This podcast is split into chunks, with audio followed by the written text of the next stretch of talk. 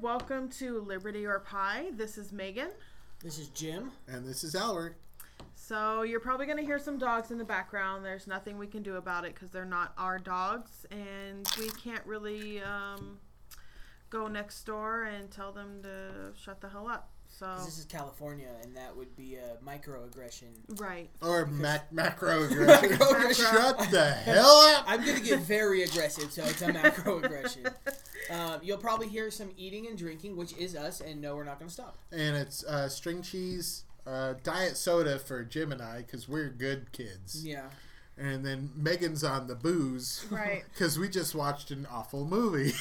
terrible movie that I am officially traumatized from. I have PTSD, so I'm going to be going to counseling and taking advantage of California's um, disability for. You need an emotional support wine. Yes, I need an emotional support gecko.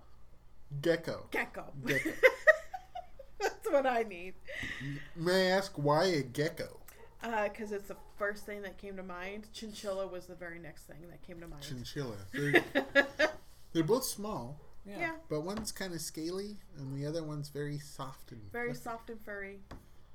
But I'm kind of I feel like a gecko would be easier to take care of over a chinchilla. Chinchillas are very sensitive. Well, they have to like powder their fur and stuff, right? Yes, they they have to take sand baths, whereas geckos just need a moist environment Lick their eyeballs. normally. And they might try to sell you insurance. Right, right. So got to be careful with the kind of gecko. Yeah. Yeah, because it's what 15% or more. Right. 15. 15 minutes can save you 15% or more. So um, today's topics are men that are being consistently Ugh, basically men. mistreated. Um, the I'm gonna say the fictitious belief that there's a huge misogynistic um, lifestyle out there, and misogyny is just taken over everything in the world. And now, men, and actually, not really now, but for a couple decades now, men have been perceived to be idiots in media. No, In I think general. still. Still. Like. Yeah, looking the- at commercials The and stuff. last, the last couple decades. Oh, I Yeah, thought you been said. saying since then up Oh, to date. gotcha, Yeah, yeah, gotcha, yeah. gotcha. Yeah. So um, this is this is something that I think has bothered all of us all together. Um, for me in particular, I one thing that comes to mind is there's a post on Facebook where a man really put forth the effort to try and make his lady f- have a relaxing night. He put his kids up um, to For be adoption. babysat. to be babysat. He set up the bathroom with candles and scents and incense, excuse me, and put a, pulled a bubble bath for her and everything. Just pulled the work, slippers, robe, everything. And she pointed out that he left the shower curtain in the full bathtub and that it was gross. And I'm sitting there going, that's bullshit. Look at the effort he put in for you.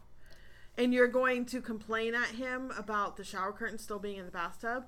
And there were so many people, and this was on uh, the books of the face, by the way. So people were commenting on there, oh, yeah, that's disgusting leaving the shower curtain in there. The People, I, I mean, women, literally 100% women. Oh, that's disgusting. And I was talking to Albert about this. I said, so people don't clean their shower curtains. They don't throw them in the wash. They don't wash their bathtub. And I A commented little bit that, of spray bleach. Right. right. And I, I, I commented on there. I said, so wait, why is it a big deal? And they were saying, oh, it's disgusting. Uh, people taking showers in there. That's gross. And I'm like, your man put the effort in for you. Your man actually put the thought in, which you have, I guarantee, been asking for. And men don't usually do that.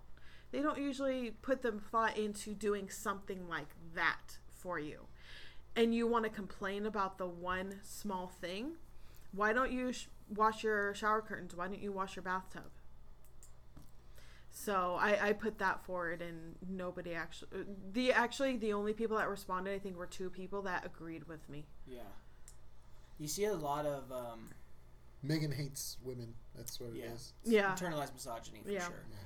But you see a lot of women post one post will be about how much they love their husband and how great he's like on his birthday or on Valentine's Day or something like that, right? But then throughout the year, they'll just post a bunch of stuff about how stupid he is and how he doesn't do anything for himself and blah blah blah. And I always want to be like, I wonder if he knows that's how you really think about him.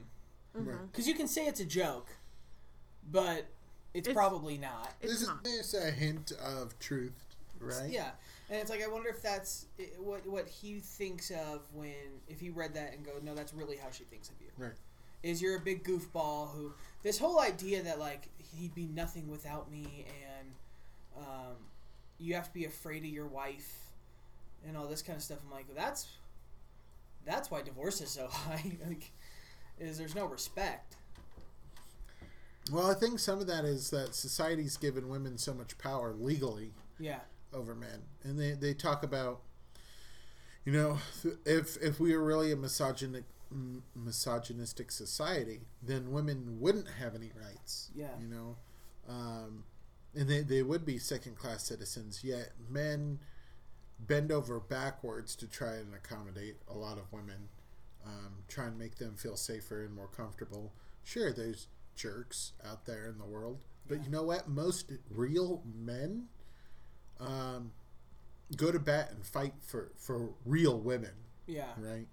Um, and it's one one thing that always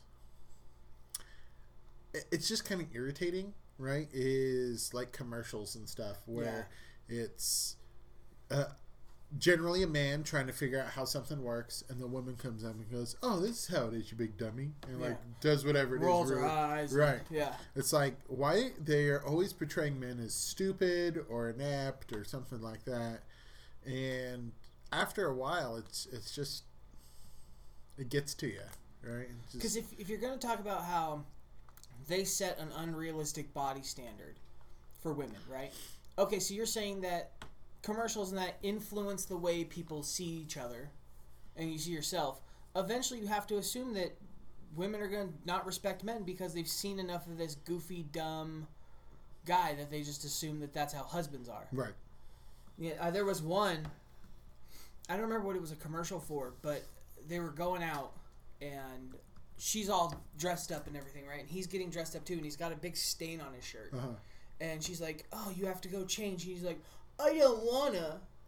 He's like, "I like this shirt," and she's like, "But you have a stain, and like you have to go change." I'm like, "What grown ass man is gonna walk out and be like, I don't want to change this shirt. I have a stain in." me, like I wouldn't care. Megan's like, you got to stain on your shirt, and I'm like, eh, fuck it. Yeah, but I don't tell you you have to go change it. That's Yeah. yeah. But if you're dressing, if you guys are dressing, like if we're going on somewhere a nice. date, yeah, yeah. Like if we're going on a date night or something, it's like, oh, I got a stain. I'm gonna go change my shirt. yeah. 'Cause I and wanna it's look this whole idea, and it happens on Facebook too, of like, my husband's another one of my children. I have four children. One's a grown, you know. Right. Well, and some of that's just a joke, right? I mean, Yeah. we, we joke about it all the time as far as, you know, men never grow up, their toys just get more expensive. Yeah. Right? I've, I've got a bunch of, you know, hobby models and stuff I play with, and they're a lot more expensive than, uh, than toys used to be. But um, a lot of that is, you know, I think men trying to get back some of their childhood, or or at least that's keeping what they enjoy Yeah. right? Just because you grow up doesn't mean you have to be boring Yeah. and Right. you can't enjoy things anymore. So one thing that actually comes to mind that I still regret personally is when we were moving out. So Albert and I got engaged while I was still in high school. We got engaged at my junior prom. And Alright. we when I turned 18, I moved in with him and his parents and then when we were ready to move out into our own apartment after we got after we got married, um his parents were helping us move and he they pulled out this stuffed elephant of yours and they what was his name? I'm Ed, ed. He was Ed- Ed, the elephant. and they they came to me first and they said don't you think we should throw this away? Me being the new bride wanting to impress my in-laws i'm like oh, oh yeah he should totally be grown up and and not have that. For sure.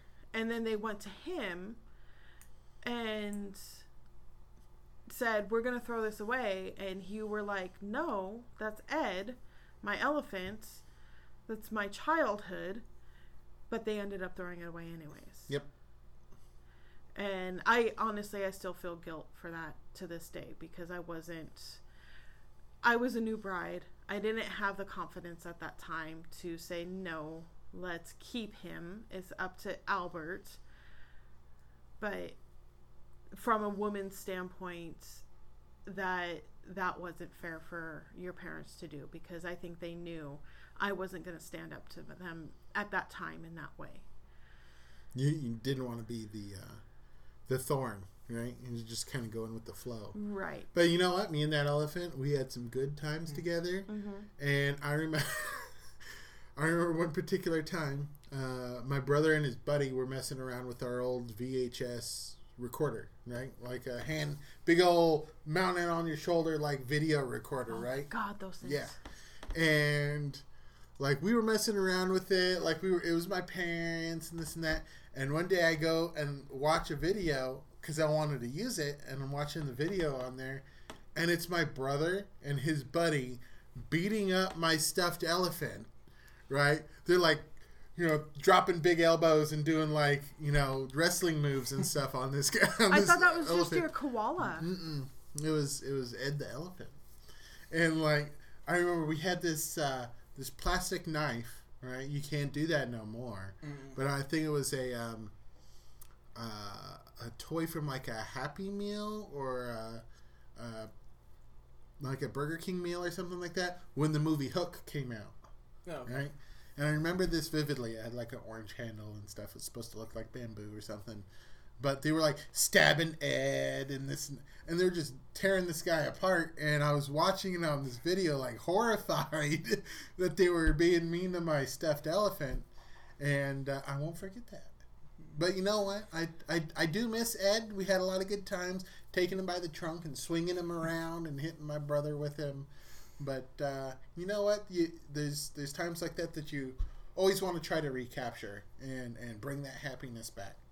You know, it, it doesn't mean that you're childish. It just means you're you're looking for that joy that now escapes you.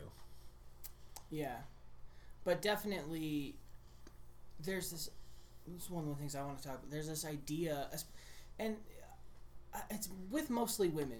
I'm gonna just say that's mostly women. A lot of it is feminists, but it's mostly women. Of this idea that all of life just happens to women. Mm-hmm. Like men are in control of it all the time, and everything that has happened to them that's been bad is because of somebody else, and it's happened to them mm-hmm. instead of because of their own decision making Right. you know and and every girl i've never known has always acted like they're always ready for love and they're always ready for marriage and they're this most mature thing in the world and it's like well you're you know some you're also to blame for some of this stuff. It's not it can't be all men's fault. There's no way that it's Well, at some point you have to look at the common denominator, yeah. And after a while it's you, right? people don't like that though. Oh, of course they don't, Yeah. because then that means they have to change. now do i think men are victims? No i think you know.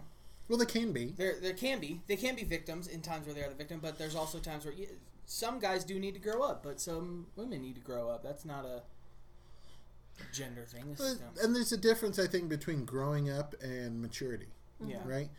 And I think it's more about maturity than it is about quote unquote growing up. So women, just s- strictly from my point of view, growing up, um, I was expected to act like an adult way before I feel like it was my time to act like an adult. When I was like 12, I was told to, um, first off, I was told to act like an adult. And then when I would try to, I was told to act my age. Now, maybe that was more my household, but it was a very confusing um, message. And I was I was raised to I have to clean the dishes. I have to do this and I have to do that. And it is my role to expect to do these certain chores, but at the same time, expect a certain type of personality and job out of my husband or significant other. So it is I, I feel like it is a generational thing that it's it's up to interpretation to a certain point. Yeah. And now what you're running into, it's really a weird time to be dating Yes. because you run into a lot of people uh, who expect traditionally masculine things out of men Mhm. and don't expect to be traditionally feminine things out of women. Right. Like, they still want the pro- provider, the protector, which I think at a deep level, women's will, at some level, will always want something along those lines. Mm-hmm. But they're still expecting the old school man that they've been, we've all been taught about with. Men aren't raising men nowadays, so that's not happening. Mm-hmm. Which is one of our big issues in this country: is men aren't raising men. Mm-hmm. You know, we're being raised in single parent households. You know, your teacher's most likely female. You're probably being raised by your mom and your grandma. You're around women all the time, and so you, there's a lack of like male figures to raise them. Right. But then also, if you're going to expect traditionally male roles, then you're going to have to expect to fill traditionally female roles. Right. So, going back, the only thing I really have to base anything off of is mine and Albert's relationship. And we've been together since 2005. It is now 2020. Um, we've been married since July 4th, 2006. Fourth of July, day So- of bondage. We've we've been together for 15 years. Yeah. And when we first started dating, I was very independent. I was like, no, I can do this myself. I want to do this myself. I'm going to be an independent person, but still have my significant other. God damn if I'm not kicking myself in the ass for that shit now. Guess who's not opening the car door for her anymore? Right. Who's not opening the car door for me? Who uh, they so I wanted the door open for me, but I still opened the door for myself. It wasn't really until I got pregnant with our our um, daughter until Albert started really opening the door for me and was like announcing, "I'm going to open the door for you." And even now if I'm holding her, he'll say, "I'm opening the door for you." So I I have to still train myself out of that independent um, female mindset because really I want to have that chivalrous man. Yeah. I really do. I want him to open the door for me. I want him to do these things for me. I he's even told me I need you to tell me when you want help. Because you're just you're just going to do it for yourself. You're going to climb up on that kitchen counter and grab that dish on the top shelf at I'm 5 foot nothing Yeah. and uh, I need you to tell me when you want help. So lately, I have been very mindful of telling him when I want the help because I want I want that chivalrous relationship. I want him to do those things for me. And I'm more than happy to help. No, yeah, Right? nothing nothing brings men greater joy than to be helpful, especially to a woman. Well, I, like it really is. Like I, I think it's it's one of the base, you know, animalistic things. Yeah. You know, goes to that base of being a man, is you need. There's a need to be useful, yeah, right? If if you don't have a use or a purpose as a man, what are you, yeah.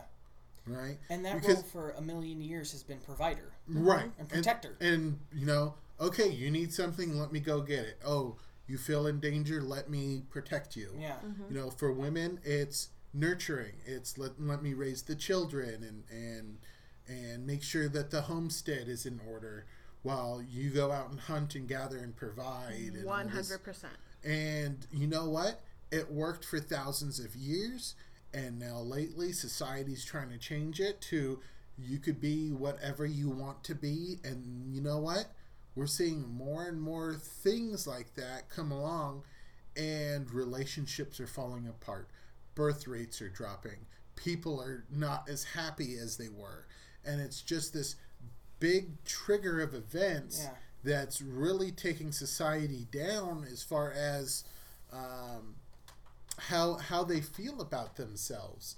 I think it's a big self confidence loss, especially for men when they're told that they're not needed anymore. And I don't think women are happy having to be the strong, independent woman. There's so there are very few that maybe are because they feel proud of their achievements and accomplishments. They're working hard and they're working f- towards what they want. But undoubtedly there's regrets. They Yeah. probably want to be there to see their children Yeah. grow up. And that was a huge thing between Albert and I was I want to see our daughter grow up. Well, women have have uh, what's been happening is women are figuring out what men have known for a long time is work sucks. Yeah, It sucks. like but it's our suck. yeah. right? We we submit ourselves to that suck, so that way, hopefully, our wives and women or whatever are happier. Yeah. being able to stay at home with the children, because to most women, I'm not going to say all, but to most women, that is their fulfillment. me, I'm going to say it's And- me. You get, but you you know women are when women are like, well, we want to work, and then we're like, are you are you sure? Why? Because it came after you know like the World War II thing when the, when women started to to be in production. Mm-hmm. That was very much with a purpose. Right. So it you was were a going necessity. to you were going to work every day. wi- It was a necessity and Mm-hmm. with a full purpose. So once once everyday life becomes not as purposeful as winning World War II, Mm-hmm. now all of a sudden it's just work. And men are like, "Are you sure?" And they're like, "We want careers and families." And men are like, "It You it can't- doesn't work You, that way." You gotta have one or the Because, other. by the way, men aren't going to do the work and family thing, which means men are going to work more hours, do all that kind of stuff, which leads to that earnings gap we see. Right. Mm-hmm. Well, also, w- when you talk about like the the pay gap, right, is women take off more time off of work to be Yeah. with the kids, to go to school recitals, to pick kids up from daycare, to take them to sports, and for menstruation cycles, For- from what I've heard. for pregnancies, for whatever it Yeah. is, right? There, there's a lot more things that women need to attend to in their personal lives than than men do, because men's main focus, generally speaking, is the provider. Yeah. And so, of course, if men are working more hours at the same job, even at the same pay rate, mm-hmm. they're going to end up with more because they're taking less time off. Yeah. right. And we work in an industry that's mostly women, Yeah. and Yeah. you can see that battle.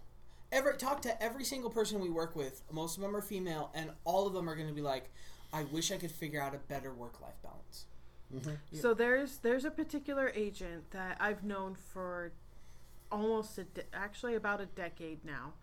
Um, she has worked her ass off, and I can almost guarantee that both of you would know who I'm talking about if I just said one one single letter of her name. But she divorced her first husband, got remarried, and was in labor with her second child. And while she was in labor, she was on the phone, still doing business and trying to work. And her husband, I, I don't believe he did a whole lot. He wasn't bringing in as much as she was. And she just, she's still known as the pit bull of our particular business Yeah. and she seems happy but i don't feel like she is because she's so aggressive and so straight up mean There is definitely something with women out earning their husband. Yeah, I don't know what it could be. There's lots of, I'm sure there's lots of theories, but I have noticed that women who out earn their husband often feel like they outwork their husband.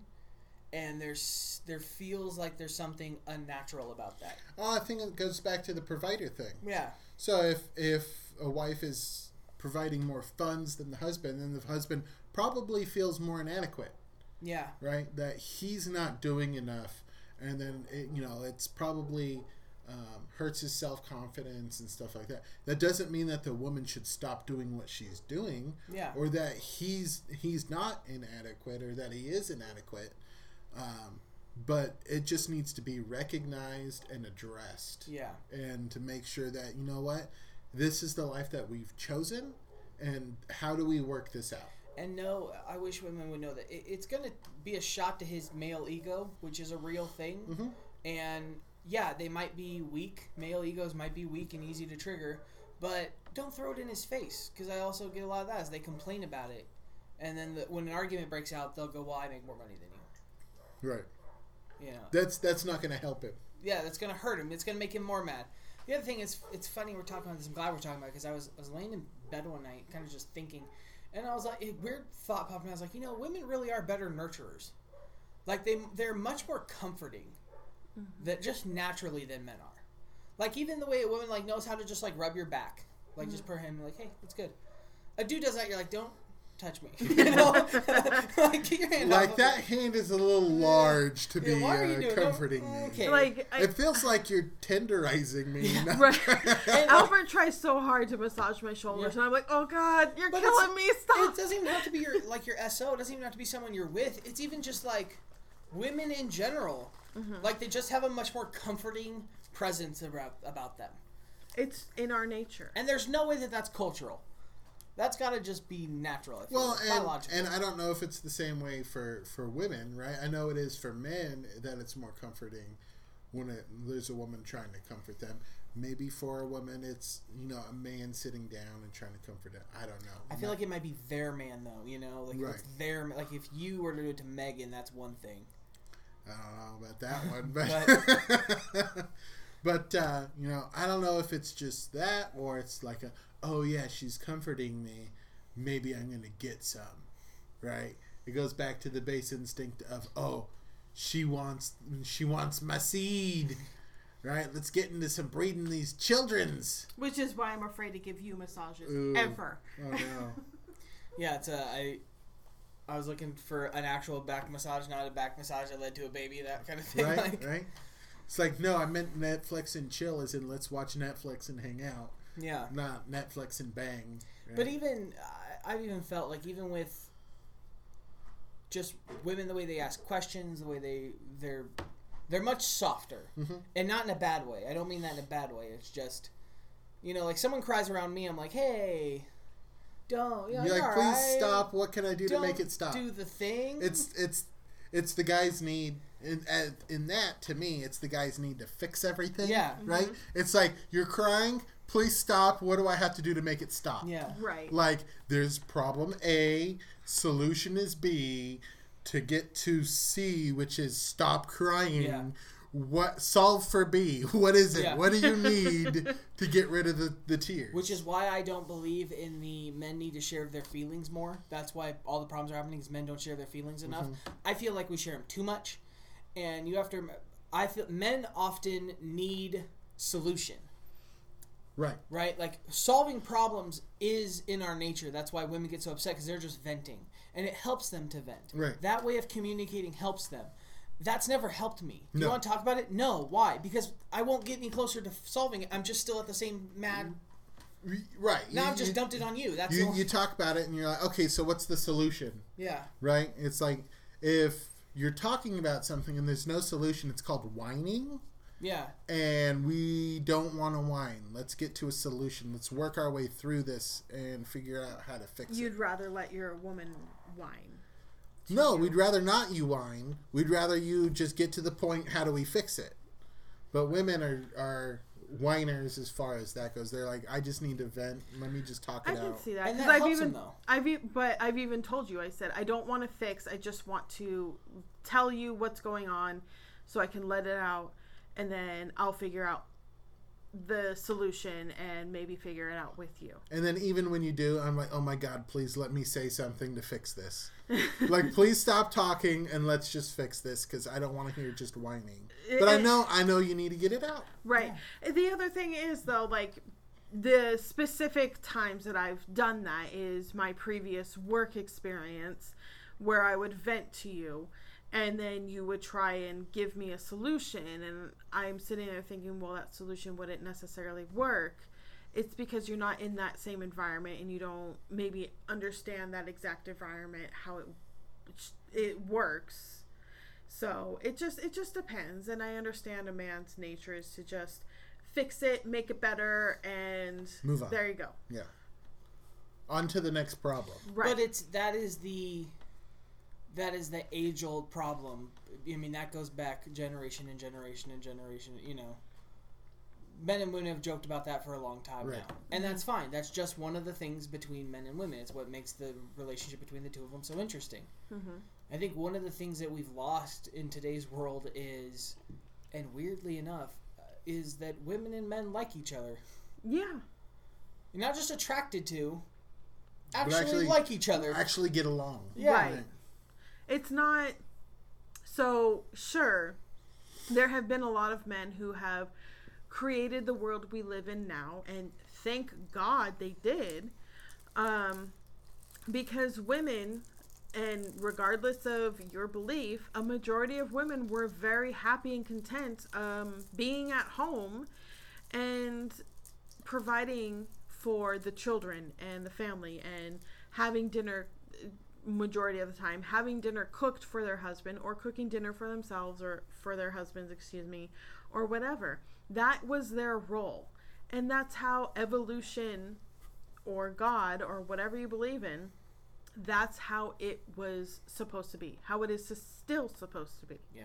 And I, I feel if we wanted to kind of rope the politics part into it, I feel that one party over the other has a bigger issue with it, right? I think Republicans and or conservatives mm-hmm. are happier in that regard, having established basically guidelines and roles for one another in their relationships, and they seem content and happy with that because if if you've got a set of guidelines and rules and everybody knows what those are, then that's what you play by, and everybody's happy knowing what it is. Yeah. But the Democrats all seem to go, no, that's sexist, that's racist, that's this ist, that ist, whatever. Yeah. Mm-hmm. And then when they start making up their own rules and nobody knows what the guidelines are anymore, all you have is chaos. And then those, you know, they move the goalposts. So now they make up rules. They then, as you start to deal, and okay, well, we'll follow those rules. They change them. Right. Mm-hmm. Now we gotta go over here. Like, what? We were just over there. What happened? right Right. Yeah, That's the whole uh, I'm a strong, independent woman and I'm women are equal to men. Okay, well, I guess you could go ahead and, and be a trash man too or work in the sewers. Yeah. Oh, gross. I don't want to do that job. Yeah. That's gross or dangerous. So, out of my morbid curiosity, I would want to do that, but I wouldn't want to keep doing that. I wouldn't make a career out of it. And that's that's But- the thing is when when women entered the workforce, right? Mm-hmm. They didn't go for those kinds of jobs. They went for the office jobs, the clean white collar type of jobs for the majority The of it. desk job. Yeah. And you know what? If that's what they want to do, great. But then don't turn around and complain when the trash man is making fifty dollars an hour and you're a receptionist making minimum wage. Yeah. Well, and then you look at country. They've done these these studies where countries where you have greater gender equality, Mhm. you have women with less participation in the STEM fields, Mhm. because maybe, just maybe, women as a whole, women in general aren't as interested in those fields as men are. Right. Just you know, maybe it isn't a sexist thing. Maybe it's just a hey, women don't want to go into those things. Naturally, they're more artistic, right? Yeah. And less mathematically focused. Yeah, And that doesn't mean all women. It just means the majority. yeah, And you know what? It's okay to be different. Because if we're all the same, then nobody balances out anybody else. But if we're the opposites, right? Opposites attract. Your strengths make up for my weaknesses and vice versa. yeah. You make a complete person at that point. And I think Megan and I kind of balance each other out that way too, because she's very artistic, and you know, um, she she wants to do things spur of the moment, where I like everything very regimented and planned, yeah. uh, except for these podcasts, which you guys are like, okay, these are our topics, and I'm like, well, guess we're diving into something, Yeah. you know, and just kind of shooting from the hip on It that. really depends on what it is because there are certain things where I'm, like you said, regim or excuse me, um, artistic, spur of the moment. I would just want to do things, but then there's also certain things where I'm like, no, it needs to be this way, this way, and this way. Like the field that we all work in, I'm like, okay, no, I have to do this, this, and this before I can submit for this, this, and this. And I'm very regimented in, in your that. in your paperwork. in my paperwork. Or you could be very regimented with, and this is in the most sexist way possible, um, the baby, Right. Mm-hmm. or you guys' kid. Like Megan could be a free spirit, but that baby's bedtime is is eight o'clock. eight o'clock. That baby's nap time is this. To, like you know it. it And and that's when Megan was still working her nine to five, and I was you know the one alone with the baby most of the time. We had a schedule, right? Yeah. You know, I I'd get up, I'd you know change the baby, I'd make her food, and then I'd go and and do my routine to make sure I got in the office and got my work done and everything else. Um, and now that Megan's home, right? That's all kind of gone out the window. Like I, I honestly, I feel like I've got less time now, even though she's helping me, yeah. because I'm not as regimented as I was. Um, and that's not her fault. That's nobody's fault. It's just how things feel. And I things just have a different regiment than you do. Oh, sure. Like Yeah. you, you get up with the baby now and take care of her earlier. I stay up way too late. You know, three, four o'clock in the morning. Don't get up until eight ish, right? And start my day instead of before, like what? Even before the baby, we're getting up at five, going to the gym. Mm-hmm. You know, getting back at the at house, cleaning up, getting to the office by seven o'clock. Now I'm not even waking up generally until seven thirty or eight Yeah. and uh, it it you know kids throw things off man it's crazy Yeah. don't have any Don't have. No, you want to have kids. They're nice. I sh- he could borrow ours we'll rent him out There we go. I'll rent. I'll rent out Boom. people's babies. Um, it's just it's it's interesting because I feel like a lot of the differences that men and women have had over the millennia, you know, that were back in the day just kind of a, a quick little joke between your boys. Because we could all have that same experience with women, and women would joke about their men, and it was all kind of have now turned into almost like toxic. Like now, those are issues. right And it's like, no, men and women are are crazy, are different. oh wow. That's Yeah, how bold that's and how hot, brave That's it a is hot take. or for you to say something like Yeah. that. But you know back back to like the media it's they portray the single mother or portray the single mother as the superhero. It's Yeah. like no that's not the superhero. The superhero is the family that stays together. Yeah, like why don't we have that? Yeah, why don't we make that like the pinnacle of family and and bring you know call it chauvinistic or classical or whatever it is but you know what families together are better than families apart Well, that's true, but I feel like the superhero mother is because the husband left. He just bailed. So, in, but in today's society That- it's not the case well, Women you- still but- initiate the majority of, of divorces. okay. You know, So, uh, uh, but yes, given yes, i gotta get my government I- money but yeah, right? back when that first started, it's because he did bail. back A when lot of that time. back when that first started really it was under democrats right creating social programs to try and quote unquote help the black community right? And what did they do?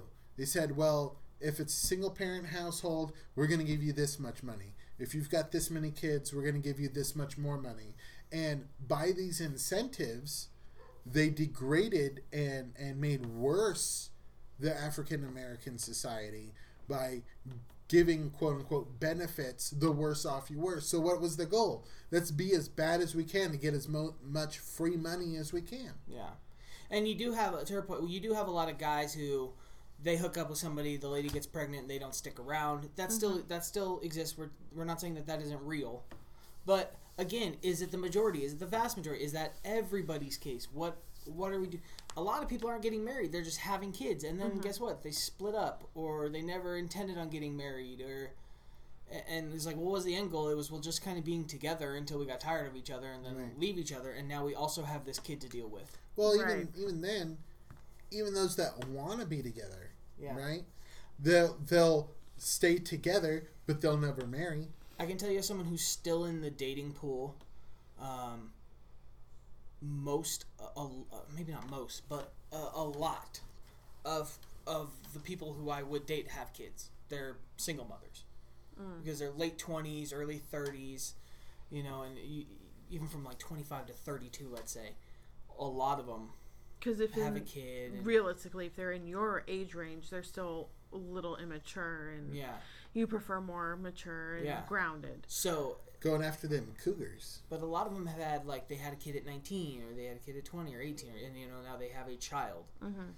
And it's like it's just one of those things you kind of have to deal with dating now. It's weird. It's a weird time to It date. is. Yeah. A- And I mean, anyway, I mean, there's so much we can go off of that, but digressing a little bit, um, realistically, men have been in the last few decades that I'm aware of since I've been alive and watched cartoons and commercials, men have been shown to be the lesser part of the household. They're the incompetent Yeah. person in the household. And I don't think that's fair because that's not true. Yeah. Do you think, as the only girl in this whole thing, do you think that are girls being raised with a weird view of men? Like, wh- what do you think they're being raised with? Because I can only come from a men's standpoint, and I feel like a lot of them have been raised their mom shit talking their dad. Uh, and maybe because it's a single parent and he left or whatever, but they have this kind of negative feeling just initially towards men. Or do you think that that's So I'm probably not the correct person to ask because You have to speak The- on behalf of all women right now. the the man who raised me, yeah. quote unquote, um, was an abusive alcoholic. So I don't have the best viewpoint of that. Yeah. But since meeting my husband and knowing what a good man could be, and and then remembering like my grandfather before he passed away in 96 what a good he was a great man for me. Um but i was far too young to actually be truly impacted by that. Um i i feel like it could have i i my my views are very biased. Okay. um What about like interactions with your friends and their parents and stuff, or like, did they ever talk about their So, experiences? Or, growing so growing up and I, I think you know more of this albert than a lot of people do is um, especially in high school um, during the summers i would do everything in my power to go and spend the night at a friend's house because i would not want to be at my home because my stepfather drank a lot um, when he wasn't working. When he worked, he didn't drink during the weekdays, but during the weekends, he was a nightmare and abusive. And that's for another podcast at some point. But um, yeah, I know my mom listens to this stuff, so she's not going to like this stuff, but whatever. It's not stuff that I haven't talked to her about it before. But. Um, I gave, I, I would do anything to spend the night at my friends' houses. And there was one friend whose parents I finally came out to and told them what was going on. And because they didn't have evidence, they couldn't actually like call the police, but they let me stay over every Yeah. night. Um, and her dad was, still is actually, I think, an engineer. He's a very loving father. They had two sons and two daughters and he just was the most adorable dad ever and i would just look at him going oh my god i wish my i had a dad like you and then i met albert and awful example. Yeah. his went off the well no no that's not true at all um your dad initially was very much a, a father that i felt like i could look up to because he he came across understanding and it's because of and I'm going to get very deep into this there was one night in fact it was probably about 15 years ago this time that um, you and your dad came and got me from my parents' house because my stepdad almost pushed me down the stairs of my mom's home and almost killed me Yeah, I remember that. and um, I'm going to get emotional right now. Um, your dad was very understanding to me and helped me through a lot of that, and you did too. Um, It's okay. but I never had a real man to look up to at that Mhm. time. and so, as much as it hurts you when this happened in 2011, it hurt me too when your dad lost, basically, lost his mind and pulled a gun on you. Um,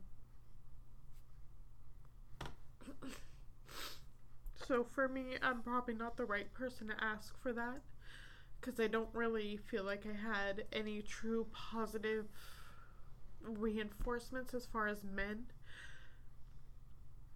except for a few examples um, through my life. Um, there's one one steady example, which is my husband, and then after that is your dad, Jim, Mm. and then you. So, let's. I'm going to be honest. It's I have a very small sphere of positive male influ- Yeah. influences in my life. And and that that's you know that that's reality right? That's your life. And it's unfortunate that there your story probably isn't unique though right? There's probably a ton of people out there men and women yeah, especially because they've grown up in single parent households mm-hmm. haven't necessarily had the best male influences. Yeah, you know if you know that it's a single mother raising her kids boys or girls it doesn't matter it depending on the household you know maybe there's a man in and out every month or you know couple months or every week or whatever it is. But there's going to be those odd situations where you know what that single mother she's doing the best she can. She doesn't bring a man around because she wants to be able to focus on her kids and or she finds a man and she stays with him for years and they get married. And he ends up being the best role model for them that he can. Yeah, you know we're, we're not going to discount any situation because there's i'm sure there's also single fathers out there that are the same way that are either the the best provider that they can be because men aren't naturally that um, nurturing right? And so maybe they try to find a woman to help nurture and rear the kids but that doesn't work out so they're going through a different woman every month or every week or whatever you know, it's unfortunately with how society is, it feels like that's becoming more normal yeah, than the parents that stay together for, you know, 60 years and raise their kids and have their family and grandkids and everything. I mean, like our grandparents, right? You know, my my grandparents stayed together and my, my grandmother just passed away a little over a year ago. And my grandfather's been having a heck of a time getting over it. Yeah, and but they've been married for what 60 something years. And how do you fill that void after so long? I mean there is no words that could express that kind of loss. Yeah, of losing somebody that you've loved and spent you know that much time with and raised a family and kids and grandkids and great grandkids Yeah. and you know have a huge family now. And it's it's we need to bring that back. Yeah, let's bring that back. Let's bring respect back. You know let's bring the the wholesome family unit back instead of fighting and saying you know um, that i could be whatever i want to be. It's like yeah you can but you should also be responsible and respectful yeah, and you know not cheat on your significant other and you know Not stay dis- together. Not disrespect the true role that a male if he if he wants to stay be there for you be there for your kids and and work not disrespect that role because that is such a valuable role. And as somebody who didn't really have that growing up you don't understand how important it is until you don't actually have it. But you look at that, and that's, I mean, it's a lot of the reason you have gangs and you have these groups being created, you know, is they're filling that void of They're looking for family. yeah, Yeah. of a family, and that's what they found. And it just so happens that it was, you know, maybe they're getting into the wrong things, but it's because that's where they found their They're- group. They're looking for a male role model, and it just happens to be the drug dealer down the street, Yeah, right? because he was the one willing to do it because he needed somebody on the stand on that corner. Like Right. It, it does He- happen. Unfortunately, he's the one teaching you responsibility. Yeah, He's the one teaching you about guns. He's the one teaching you about um, respect, yeah. right? Instead of your actual father, you've got the drug dealer Yeah. telling you about that. and it's why you know you have abusers often raise other abusers and all those kinds of things like it you have these serial things that run in families One, one of the best sayings I've heard about that um, is hurt people, hurt people, yeah right? And it's it's a rough cycle. And as I mean, we're all hurt in mm-hmm. one way or another. But if you want to break the cycle, you have to heal. yeah I'm still working on that. I think everybody works on it, but some people just ignore it. And if you ignore it, that's when you hurt more people. yeah it's also where you know you you end up a lot of time in addiction or something like that you've mm-hmm. it's a it's a you know self-numbing kind of thing It's a way to fill that Self-medicating. void. yeah Yeah. you know because that's the easiest way to ignore it is just fill it with something bad you know mm-hmm. people get drunk or they do whatever and that fills it because then i can ignore that It Right. the time to kind of And that's something, there's one instance that I can remember vividly, and I still, I, my left, I have a little tweak in my left knee that comes up every once in a while, and when it gets too cold or I walk too much, my left knee just hurts, and it's because my, my stepfather, one night I didn't quote unquote feed the dogs correctly. And he took me literally grabbed me by my hair and threw me in the backyard and i landed on my left knee and my left arm and my knee's just been messed up ever since. But my mom actually came out that one time and said did your parents ever do that to you? And he turned to her and said yes they did and walked away. So whether he made that up or not he was still he still is a hurt person Yeah. who hurt people. And and that's just how he is throughout my whole life knowing him. He was a hurt man and still is a hurt man who hurts people because he doesn't know how else to be Well, my my grandma, um, she was bipolar, and and don't mean that facetiously. I mean that, that she probably should have been diagnosed with bipolar. She had two legitimate personalities. One was one of the sweetest people you've ever met, and the other one was just absolutely nuts, uh, crazy as can be, right? And it got to a point we had uh, we had nicknames for each of them, right? So Annie was the mean one. Patsy That's just right. what she went by because her middle name was Patricia, but she went by Patsy. Mm-hmm. That was the normal person. She's one of the sweetest people. But then you had Annie, who was the the the, the mean one. The- mm-hmm. But what it was was a, a defense mechanism that was built because her dad was a real pos. Mm-hmm. Uh, you know, and abandoned them. Back, I mean, this was back in the '40s too. It was back when you know men didn't do that. Like you, Right. that wasn't acceptable Right. You know, abandoned him. He was a drunk. He was abusive. He was all these things, right? And and he when he left, they kind of left it up to her. She was the middle of ten kids to kind of raise everyone. So that Annie, that mean personality, was simply a survival tactic that she had to develop to just make it through. Right. And, and to help, probably to help rear the other kids. Yeah. and, you know, get in line or else, you know, XYZ. You know and then she had to go to work at 16 17 18 as a you know young woman in the late 40s Right. or early 50s you know until she met my grandpa it was like you had to be tough Yeah. you know that wasn't a great place to be a lot of times for you know because it wasn't men worked back then that's just kind of how it was but Yeah. Women were like the waitress or Yeah. laundromats or whatever. You know, typically the, the stereotypical kind of Yeah. roles. And the best defense against a bad guy is a good guy and i mean that by men like a you know Yeah. bad men like who are abusive on the best protection is a good guy is willing to step in and you know and unfortunately we've lost we've lost a lot of that Yeah. Yeah. It, it reminds me of a meme I was just reading earlier, and I told it to Megan. It was uh, uh, guy saying, "Oh, I saw this kid getting beat up by two guys in the alleyway, so I went to go help him."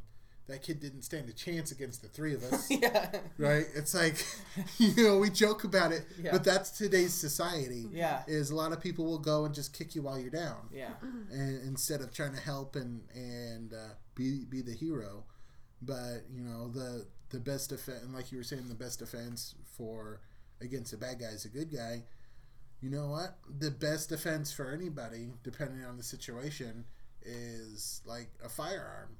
Yeah. Also, I mean, you know, if you're looking at it from a, a complete physical standpoint, Yeah. right? Grandma could defend herself against, you know, Billy Joe Butcher or whatever, you know, some ma- maniac killer. Yeah.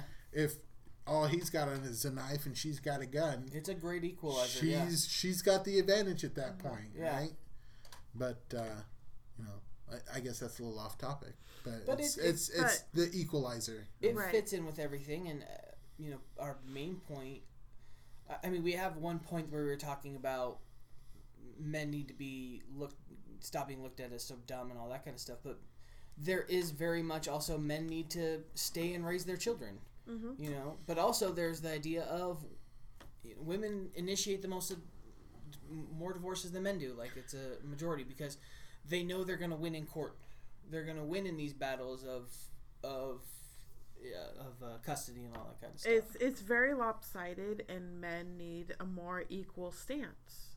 I, I totally believe in that. Um, I believe that a man should not be portrayed as a complete idiot around the household. Uh, it sure, fr- talking from experience, there's questions that are asked to me that I'm like, well, did you lift this one piece of paper up and it you, what you're looking for is right under there? No, but at the same time, Why did not you com- put that piece of paper over what I was looking for? but there's it's they're not completely inept abs- at, at all Yeah. and that's the way they're portrayed and that's not fair because men hold such a strong stance i believe and i want I- i personally want men to be held up to a higher um, stance than what they are now right now they're portrayed as completely complete idiots other than whatever their wives tell them or significant others. To to a degree, I think you know I I agree with you. It's it's men will rise to what you expect of them, yeah and right now society is expecting little or nothing of them, mm-hmm. and so that's what they're doing. Yeah. We've built up a lot of our girls, which is totally fine. You know, since you were little, you've probably heard, you know, you're just as good as the boys, blah, blah. You've heard all these things, right? Of, of raising the girl to be something s- special, right? You're going to do all these great things. We've forgotten to raise our boys a little bit. Yeah. We have. We've kind of left our boys behind. It's the pussification of America, yeah. right? We've, we've, you know what? Little boys are more rambunctious than little girls. Mhm. It, we're we're I can't tell you how many times you know I've hit the dirt because my buddies and I were shoving each other, not playing a game. Just it just got rough. Like it's Right. all that happened is wrestling broke out or something broke out, and you know what? We had to do that because if we were gonna have to sit in a chair and listen all day, lose my mind. I, I'm a grown adult and I can't sit still. You know. we record this podcast and you get up like four times. Yeah, Right. Just I move around. I have to stretch. yeah. Like I can't. Sit, I'm a I'm an adult and I can't sit. Like as a kid, it was no, there was no chance. It was funny. One of my buddies was just telling us a story about uh, he was at work one day, and him and a couple of his work buddies ended up in a field somewhere. And he's like, I don't know how it started, but we just started doing body shots on each other and started beating each other up. It was Yeah. like we didn't have a problem with one another. We just started fighting. it's like that's just what guys do every once my, in a while. my brother and I still to this day at like family events will pad up and start fighting. My, someone ran into my dad and was like, "Hey, the boys are fighting."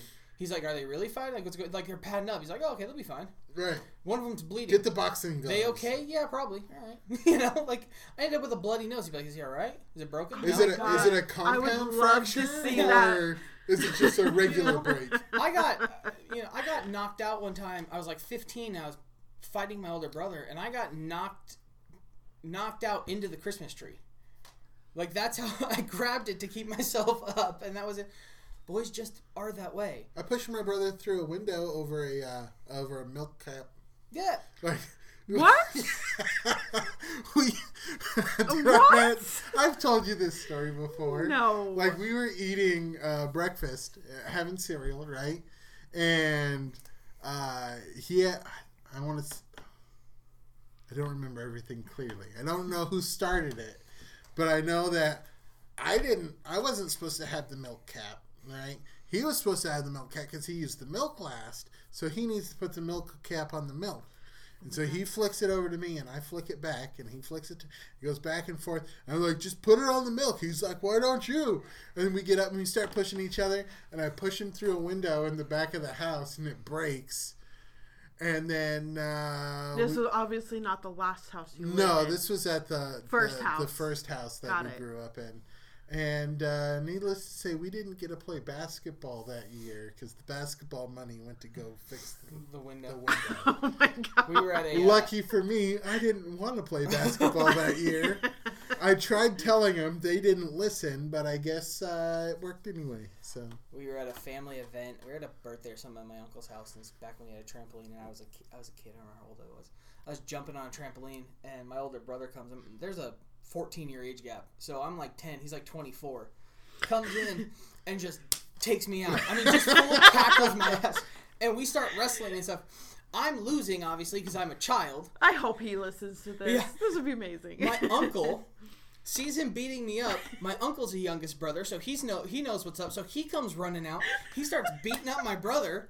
My is dad there like a sees that. 14 year age gap there too? Or Yeah, There's a there's a there's a bigger gap. I don't know what it is. Right? He comes in. He starts wailing on my brother. My dad sees my uncle beating up my older brother. He comes sprinting out. He starts beating up his brother. So the four of us are just beating the shit out of each other on a trampoline. you, you turn around and you start beating up your dad. I'm like, You're hey, hey. he came to save me. you know, we're all fighting on trampolines. It's like you should be beating up my brother because he started beating me up. you know, and it's like that's just how boys are, and we've we've forgotten to raise our boys. You know, like And then when you're all done, you go and get the ice cream man. You stop him in the ice cream truck. You all get your choco tacos and chill, man. you're fine. It's all done. That's the end of the problem. Whatever Right. problem we had, we threw hands, and that's the end of the That's problem. it. But like you know, you look at even the way school is taught. It's taught favoring women now. It's taught favoring girls. It's taught favoring not fighting at all. So even if you're trying to defend yourself, you're still going to get suspended. Well, I think he just means in the style. In the classroom, though, like- they've taken comp. You know, there's no competition in it, which favors girls. Men tend to thrive in competition. Now, so do a lot of women, but that's where you see like boys having some competition is good for them. well, because I got to be the best, right? Yeah, And I mean, that's even in, let's look at the animal kingdom. Even in nature, looking the best and being the best is what will get you the mate and have your lineage be passed down. yeah. So, even looking at birds or spiders, let's look at the peacock spider. If you look at the peacock spider, he has to have a nice going show before the female will mate with him and pass down his lineage. It's just how it is in nature, Well, period. Look at the Because things we're They, they don't want no dumpy ass looking Yeah. spider, right? look at the most closely related things to us. Is you look at some of these monkeys and stuff. These the bigger ones, the apes and all those kinds of things. It is normally there is normally an alpha male. Mhm. and that alpha male is the one that breeds with most women. Now, I'm not now there also are younger men who will get their breeding in quickly when the male is not like when the alpha male is not looking. But like the silverback gorilla, some of these chimpanzees, it's the large male. The alpha male gets to breed with them, and then you can challenge for that spot. Right. You know, there's a hierarchy. Now ours is more complex than that, but that's still a pretty standard hierarchy. But there's there's also the monogamy part to to Yeah. humans, right? Mm-hmm. Is okay. We don't necessarily have that same alpha male breeding with multiple females, or at least we shouldn't, Yeah. right?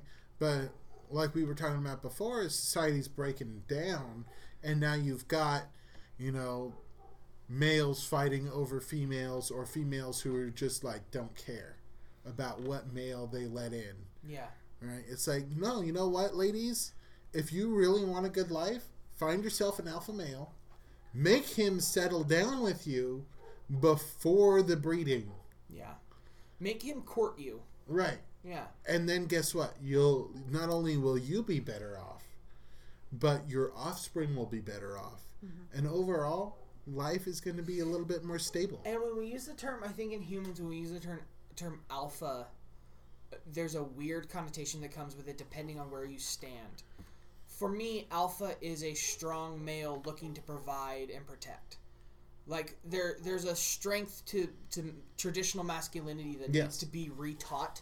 Absolutely. Because by the way, it makes society better for men, mm-hmm. and it makes society better for women And and all the and children. s- children is when men are strong, and I'm talking traditionally masculine. I'm not talking they beat the shit out of their wives and they treat them like shit. I'm not mm-hmm. talking physically strong. Because by the way, traditional masculinity doesn't teach that. Right. You For can try sure. and pretend like, oh, women have we've just beaten women for f- thousands of years with no recourse. There's no study that shows that. That's No. why people that beat women and rapists and stuff get murdered in prison. Yeah. Right. Because even there, there's traditional masculinity that takes precedence over, oh, yeah, we're all criminals. Yeah. Mm-hmm. Oh, no, you beat a woman, you're going to get it. For sure, that is initially what I became attracted to with Albert was I knew My he would toxic masculinity. Toxic. his his masculinity. I knew he would Yeah. protect me. He would care for me and our future children. He would provide. He would do everything he could in his power to be the best he could be. And that's what attracted me to him. Because I'm the best around. no one's ever going to keep me down. And it just that's because I didn't have that in my life, but I knew I still had the wherewithal to know that's that's what is right and Yeah. what I wanted. Um that is Our God special guest, the dogs yeah, have arrived. our special again. guest, the dogs. God damn it! Um, I knew that's what I that's that's what I was looking for. Also tall, dark, and handsome. But I mean, Yeah. that's And fat. She likes him chubby. But even ask any ask any traditional male family, like uh, with strong men, traditionally masculine men, and ask them about mistreating a woman. We should have your dad on the show. Yeah. That Oh my would God. be amazing. I'm sure your dad would have a lot to say about this. Too. Yeah, he would. He would. He's uh but you, you know, he was raised by a guy my grandpa his dad just passed away. Um the 2nd of February, so just this month. Yeah. Yeah. Rest in peace, Grandpa. Yeah, he uh he he grew up in the Great Depression. He was born in 1930. Yeah. And he was one of those dudes that could do everything. Like he is one of the greatest generation people where they like could just build and do everything. So like he was raised by traditional people. He was raised Catholic, you know, and he was raised by Irish Catholic. So he would have a lot to say on this. Uh, I'm sure quite a bit. I, I, I won't f- I won't ever forget Grandpa because he his birthday and One my day birthday before. were a day apart. yeah, he's the 15th, you're the 16th. right? And you guys came over for my birthday Yeah. in lieu of his birthday, and I'll never forget that. That was Yeah. that meant so much to me. But So he was he was a very awesome. good man. He was an awesome guy. Yeah. But I love seeing the pictures of like your dad and him on the boat, and you know, Yeah. you know, your, your dad is. Your, your grandpa was always telling your dad to do stuff. Yeah, he was like- just sitting there. You know my like- dad, who's like this this big strong guy, and uh, his dad's like, "Hey, got this big deep." He's not as tall as my dad, but he was like he had these big hands. He had the and big sausage real fingers, deep voice, right. and he'd be like, "Hey, go uh, go move that over there." and you're like, "All right," you know, like, what You are you just gonna do? do Tell it. him no? Right, right. He'd kick you. Your dad would kick you. You know, and that's like when Megan was saying she didn't have those role models. It's like I had, I had like a surplus. I Yeah. had grandpa, dad, brother, and they'd all hit me. You know? Get it together. Quit Yeah. crying. hmm But But it's I mean, still, even even if you don't feel that way, I know it's not okay to say it, but it's still okay to feel a little bit yeah. too. No, and then that, that's what they taught you. Like my dad, there was there's times to do that, Mm-hmm. and then there's times not to do that. You know, Right. it's not just all the time. But even even if in men being traditionally masculine, I think it would open up a an alleyway for women to be feminine again, and I think a lot of them really like that. Yes. I, I mean, Megan's just recently discovered dresses, Yeah, and she likes dresses now. I I- think before legitimately, she, yeah. I think before, like, correct me if I'm wrong, is you were kind of like fight the system. I don't have to wear no dress, and then it's like, honey, maybe we should go to dress barn and look at you know, different dresses, and you're like, you. She fought me on it, right? She's like, I don't want to wear no dress. And then we got, I think we went and got you a dress for like, um, a formal dinner or something that we were going, or like an awards banquet or something. And then after that, she's like, I kind of like this. Right. And I she still, was she was scared to but admit I it. still fought it after that too. yeah, you were scared Up to admit it, until- and you fought it. Up until probably what it's 2020, so probably until about the beginning of two. No, no, no. I'm gonna say the mid middle of 2017. Um, after I started my last nine to five job, where it was all women, um, and I figured out it's okay to be in a dress. Yeah. But no, I fought it because I felt like it was a weak standpoint. Um, I felt like, oh, I don't want to be that typical woman. I grew up a tomboy, which legitimately I did. I climbed, I climbed trees. I fell out of trees. I, you know, hurt myself a lot, which my mom doesn't know about. She's got more scars than I do. yeah, I like have a legit. ton of sto- more scars than Albert does. My Trisha and I, my sister and I always played outside. And she all did was she play beat outside. you up too. Good. Yeah, yeah. like the, the the women in my family are as tough as nails, but they're also there's that other side to them where And I, okay I never that really knew that, and it's because I'm, I'm going to say this, and I hope I, this isn't taken personally, but my mom was very much, very much against it because her grandmother was very feminine. Was like, you need to always wear makeup, you need to Yeah. make yourself up before you go out, and just very feminine. I think that's where the problem comes in is is you have to do it right. all the time. It's But like and my grandmother was a window model. She was one of those models that stood in the window and modeled outfits and makeup for people on the street to get them to come in. Um, that was back in I think the early 30s and 40s. So that's that's when it should have been. So she was raised to be that way, and she just didn't know any better than the than her way. She didn't pay attention to the progressive way. So my mother, um, as much as I may det- uh, may have a problem admitting to it, I'm a rebel like she was.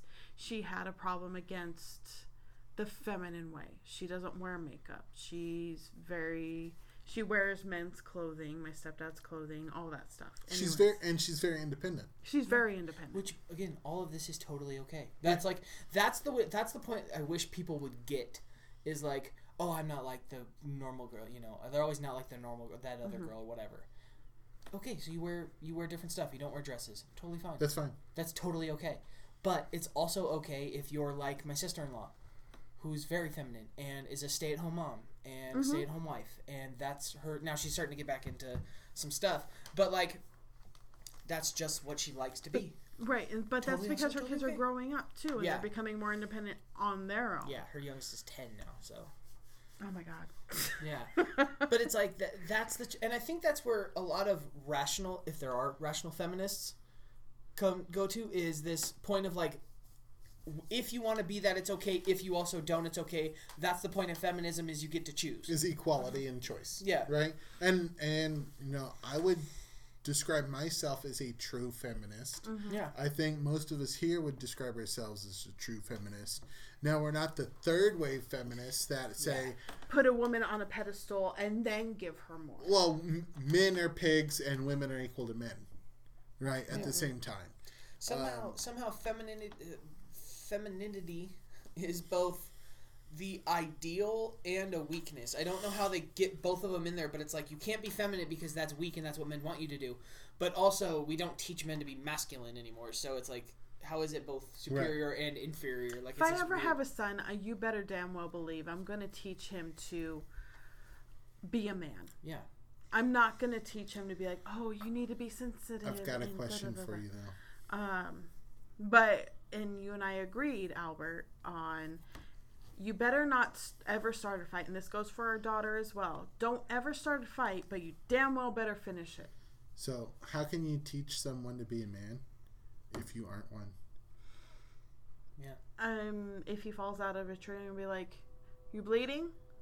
Yeah. Okay, well get up and brush it off." Rub, rub some dirt in it. Yeah. But it, that, that's literally what I did. If I fell out of a Oh, tree, sure. because neither of my parents ever really like. My mom was working. Stepdad was either in the garage tinkering, drinking, or watching TV. There was nothing else. or or working Mm, occasionally.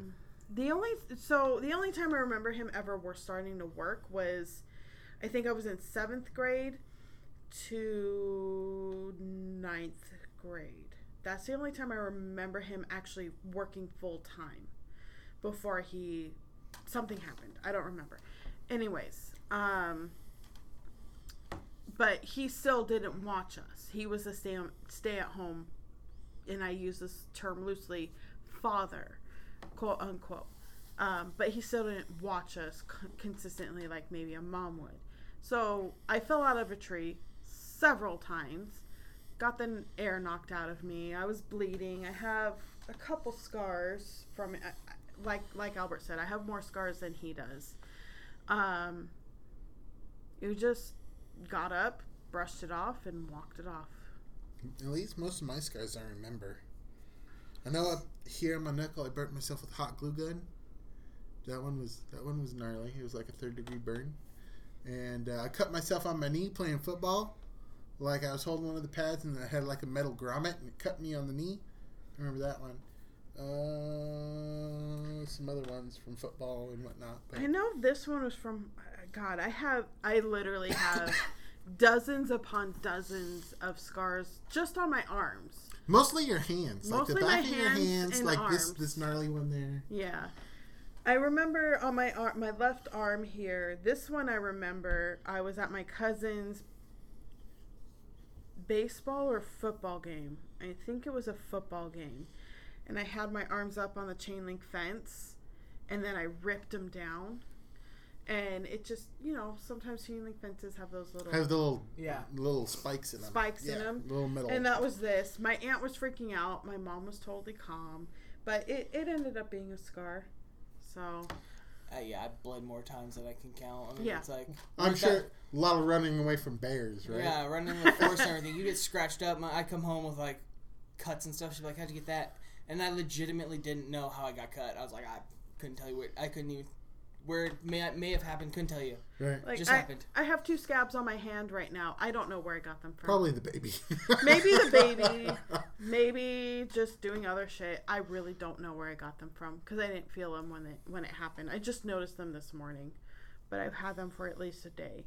Um, but I think the the point we're trying to make with this is it's okay to let kids, whether boys or girls, be damaged a little bit as far as like feel things, have accidents especially boys, you know, because they're they're meant to be more tough than girls, and they're meant to protect as nature wanted, as nature evolved them to be.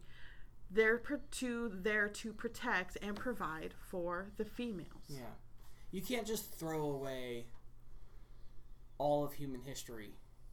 You know, the last what we've done in the last hundred years or so We'll just go off of that. doesn't make any sense. Like, you're not going to change men from feeling and acting a certain way, of wanting to be a protector, of wanting to be a provider, all that stuff in a, mm-hmm. a hundred years. Right. When everything in our DNA tells us. By the way, this is also a lot of the problems with people taking those hormone replacements and making those decisions early and all that kind of stuff. Is man, every cell in your body is is developing a certain way, and you throw something into that. Which, by the way, had the belief system that's in place now have been in place when I was growing up, I'd be a man right now. Because I played with the Yeah, Ninja Turtles. Be a very good looking man. No, I wouldn't. I played with Ninja Turtles. I played with boys' toys. I pl- I went outside and did things that boys did.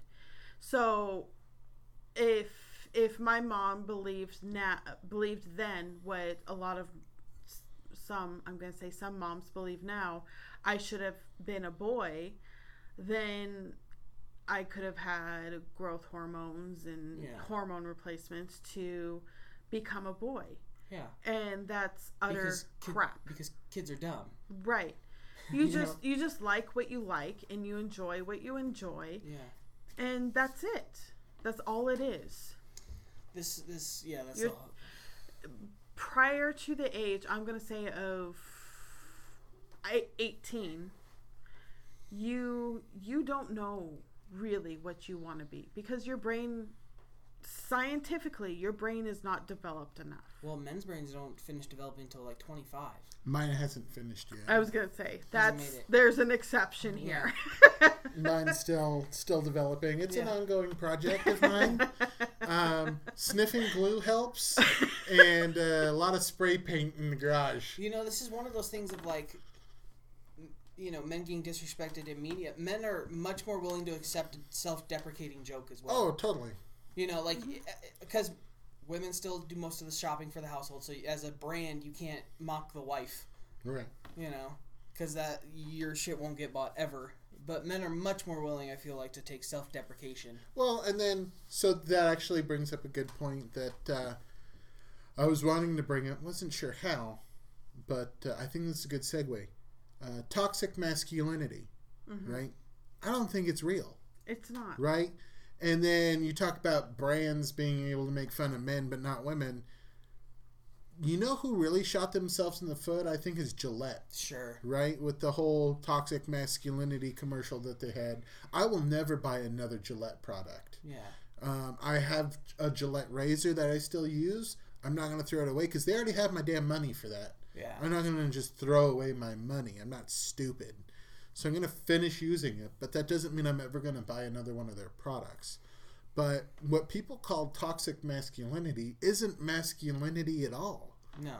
right? Because masculinity, you know, if you've got two boys fighting, right, you're not going to necessarily cheer them on and tell them good job for fighting. You're going to break it up like anybody else, unless it's your family. Then your family Yeah. just jumps in and starts beating the crap out of each other. Yeah. But you know what? It's you're not going to necessarily, you know, go and, and scold people for for just doing male things Yeah. right? Um, that that isn't masculinity. Well, there's that one commercial um, where they have the little boys and they have that one little girl Mm-hmm. and they're like, oh, you know, say hi. And they introduce them and everything. And they're like, oh, tell her she's beautiful. And they're like, oh, you're beautiful. Yeah, she's really. And they're little kids. They're 10 and under, I think. And they're like, okay, now, um, now slap her. And the boys are like, no, we don't hit girls. Uh-huh. And all of them said no. And they're like, well, then why do adult men? And it's like, we fucking don't. Right. Like- real men don't. That is the default position for you know. If I was standing there and you walked, Megan walked up and something, they were like, "Okay, now slap her." I'd be like, "No." See, this is I think this is the downfall for you and I, Albert, is I we don't you? have we Oh. don't have TV as in we just we don't watch commercials like that. We we got rid of cable a couple of years Several years ago. several Yeah. years ago. So we don't see those commercials. Like but most commercials we you see is like YouTube. Are you serious? They they had a I haven't commercial seen. like that? Yeah, I haven't seen that commercial. It's some weird commercial, and it's like, yeah, now, now slap her on the face, and every and every little boy was like, "No, why would I? No, you don't." Right. One guy was like, "I don't hit girls. Like that's not how you do it." Blah blah blah. And they were talking about like being men and don't hit women, and it's like, yeah, yeah, that's that is Yeah, yeah, accurate. you Neil- know who hit women? Crazy ass women abusers. That's who hits women. uh, cowards. Yeah, cowards, Cowards. and losers. We all hate them. Men who grew up in terrible households because that's where i default to is where did that behavior come from? It had to have come from somewhere. I mean and it either came from a very passive household which i would presume a single parent household where they were like oh well my child is good and everything is perfect And they don't do anything wrong, so they can do whatever they want. Right. Or a very abusive household where one or both of the parents are very abusive, the other one's passive. And so they think it's okay. Yeah.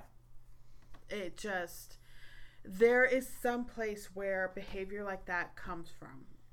So Going back to so my you're, stepfather. you're defaulting to nurture over nature, right? Right. It's it's not in men's nature to to hit women. It's in men's nature to protect them. Mm-hmm. It's a nurture thing where they're taught to, that it's okay to hit women. Right. So, defaulting back to my stepfather, at some point, somewhere, and I feel like I know where they he had to have felt like it was okay to be the way he was towards me. And whether he ever listens to this or not, whether my mother actually listens to this or not, there is some point where they thought or he thought it was okay and my mother thought it was okay to believe him. So there was some point where it was a learned behavior is where my point is. Yeah, that's the the nurture part of it. Mhm. But yeah, it's it's what what is considered toxic masculinity.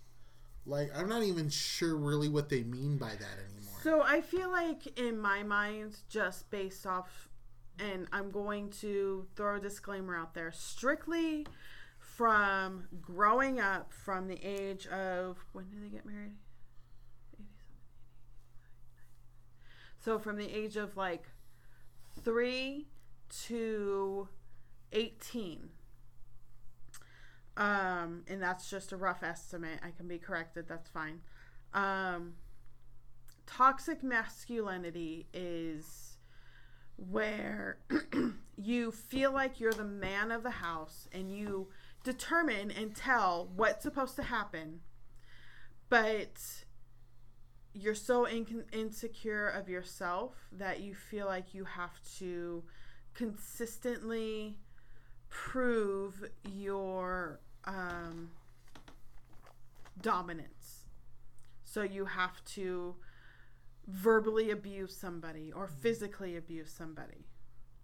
And either that's directed towards all persons in the house or one person.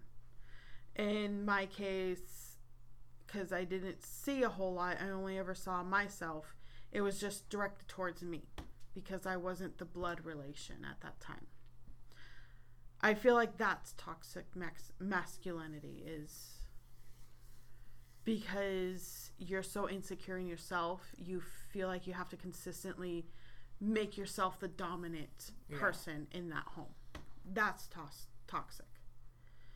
And I'm going to put a disclaimer out there once more is I keep slurring my words because I'm just about to finish my my third my third alcoholic drink of the night. I think so. But the Yeah. first one wasn't really a single either. like you you You took poured it I first. pou- I poured it for me and decided that that whiskey was disgusting, and then you added soda to it and drank it. yep. But uh, so I, I got a little. I found a little list here of toxic masculinity is not, and toxic toxic masculinity is. Okay, so let's go over the is because we don't care what it isn't.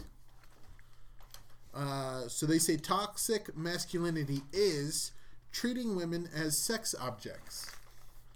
I don't think that's masculinity at all. I think that's No. just douchebaggery. Yeah. douchebaggery. And and granted, coming from a woman's standpoint, sometimes women want to be treated as As a hoe, as as a hoe. for show. But by so it depends on the woman, but by their significant other, I would I would say for the majority is what they would want. Just Should be a hooker in bed. Mm-hmm. right. There, look, there- But but it's not you know going out and Yeah. and slapping the waitress's ass and stuff like Yeah. that. Correct. That is not masculinity. That's being an asshole. by the way, men hate those guys too. Right. right. You know, Uh, the next thing is lad culture and rock, locker room talk. uh, I don't think that's necessarily toxic masculinity because it's not a thing. But lad, I'm not sure what lad culture. I think is. it's like bro culture. like the the brohemes and Yeah, I feel like locker room talk is fine as long as it really everyone understands that you're kind of just joking around and it stays in a locker room. Right. Like if that starts affecting or like way- a men's club or something. Yeah, like, that. like every uh, you know every guy's gotten together with the boys and like joked about some stuff, but as long as it stays there as a joke and doesn't affect the way you treat people, right. then I think it's kind of harmless. But it's like they act like if you say anything negative or even you know sexual about women, you're being Grab 'em by the pussy, Yeah, right? And yeah, I mean, even that with with Trump's grabbing by the pussy comment, he wasn't on air at the time. They may have been recording him, but that was just a locker room talk conversation between him Yeah. and the other guy, right? Thinking that they're in private. He did also say, not that it's def- defendable, but he did also say they let you. right, You know, they they'll. He was basically saying because I'm famous, they'll fuck me. right. That's basically what he was pointing out. But uh, you know, locker room talk, just hanging out with the boys, cracking jokes and stuff. That's I wouldn't say that has anything to do with masculinity. That's just It's just talk, yeah, because women talk about men too. right?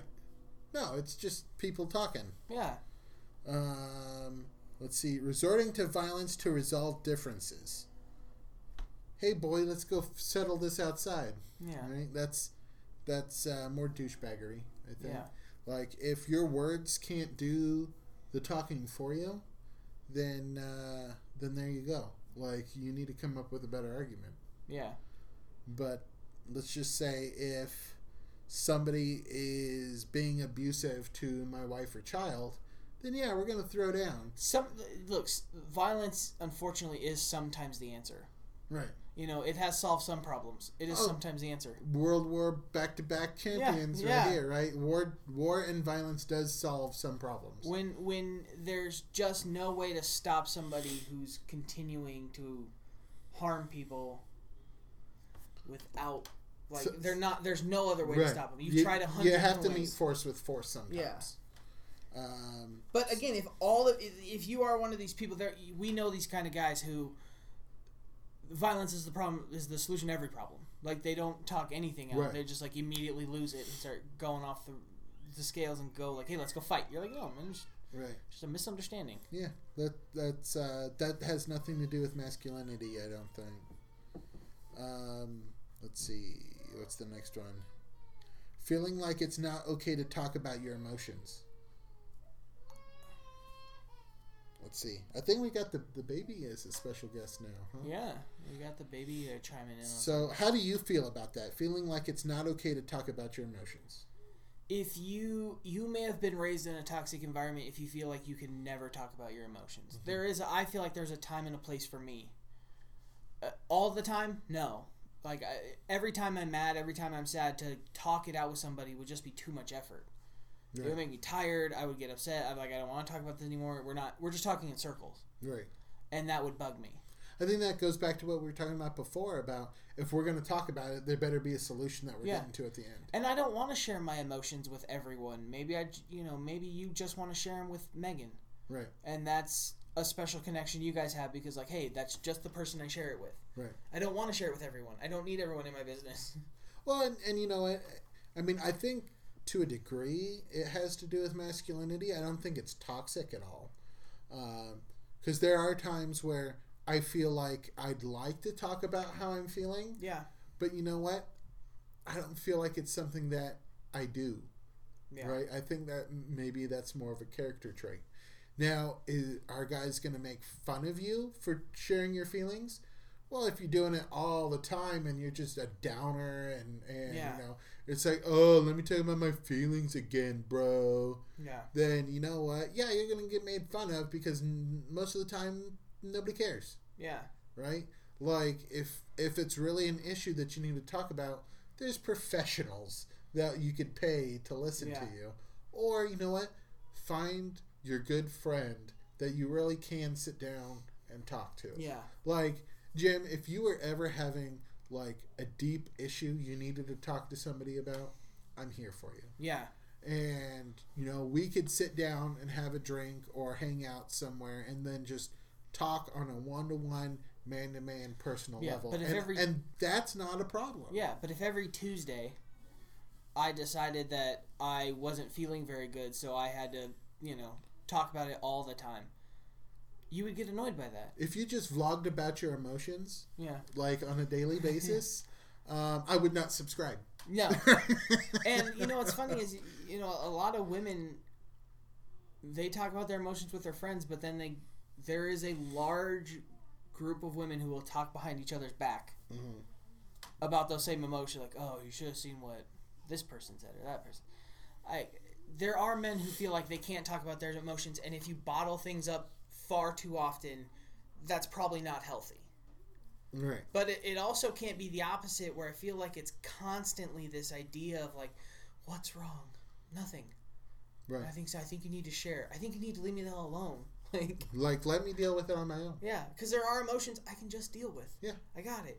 You don't need a group therapy session every time something happens. Yeah. Like, Mm. let it. Yeah. You know, and there are guys who snap, and it's because they never got to, you know, they didn't share their. Emo- there are times where you need help and you need to talk to Sure. somebody. Those are legitimate things. So, oh no, it's the baby. Hello, our special guest. Gotta say night night. Gotta say night night to the baby. baby. Yeah. Okay. Well, we were talking about toxic masculinity, Hug. Oh, little hugs. babies. Going to daddy. Okay, hi, baby. Oh, what's on your face? Night night to Uncle Jim. Is this yeah. poop or chocolate? No, it's chocolate. probably Are we poop. playing the poop chocolate game? Can I have a kiss? Give daddy a Get your kissy. Baby, can I have a That's kissy? toxic masculinity. Right, giving daddy a kissy is toxic masculinity. The patriarchy. Mm, I'm gonna get you. You Because it doesn't matter that we you gonna say tried for her for six years before we actually Yeah. had her. You're gonna say hi to the ba- people on the podcast? Go hi. No. She still okay. has pain on her nose. That's hilarious. There you Oh, go. you. Okay, Oh, here you go, oh, right. mommy. Oh. Night night, baby. So, all right. Let's see. So there's a, the time and place to, to talk about our feelings and emotions. Now, what do you think? It's also interesting because I know a lot of, not a lot, I'm just using general terms. A lot of women who, oh, I get along better with men. Because a lot of times men are a little bit easier to hang out with. Men aren't drama like women are. Yeah. Right? I think women cause a lot of drama. And if you're not into the drama thing, then yeah, men are a lot easier to hang out with. And one of the other ones is like these, uh, these male, these, you know, male third wave feminists who are uh, a bit predatorial, I guess would be the term. Like, The White Knighters? Yeah, they're little white knighters. Like those, those guys created, uh, you know, just as many problems. Weak men doesn't help anybody. Soft No. men, soft men don't doesn't help anybody in It, society. it makes it harder for real men, yeah, right? Like if it ever came down to a crisis situation. So what's what's your definition of a soft man though? see, uh, someone who's not willing to get down and do man stuff. Yeah. Right? It's like, okay, no. We need to go hunt and gather and provide. Yeah. men who, by the way, men who never want to get married, never want to have kids, never want to provide and protect. For me, you're soft. Like I feel like that's a weak mentality, because you're not willing to be responsible for the well-being of a family, which is what you should be willing to do. You know, you look at a lot of, and I hate it. It's mostly like you look at a lot of conservative, even a lot of the, the Democrats and stuff. Like a lot of men in general are willing to be that that husband and the father. It's just so many are also not willing to be that that it's creating problems. Mm-hmm. I don't think you should be a bachelor for life. Now, if you're really Batman. if you're really against that, like you just you're never going to be faithful to a woman, you're never going to want to raise children. Fine, don't have them. If you're probably right. It- Yeah. I mean, it's probably better off for the woman that you're not involved with her then. Yeah, but if you are just being an a hole, and it's like at some point in your life you should look, I feel like, to settle down, to have a family, to maybe not raise kids, but at least get married, be responsible for a family. Like that's a weak mentality for me. Is where you never want to have those things Okay. because you just want to be by your. It's it's selfish to the point of. I mean, I guess if that's your prerogative, it's fine. But it, for me, it's just kind of a lazy selfishness to it. That doesn't help society as a whole. Right. Mm-hmm.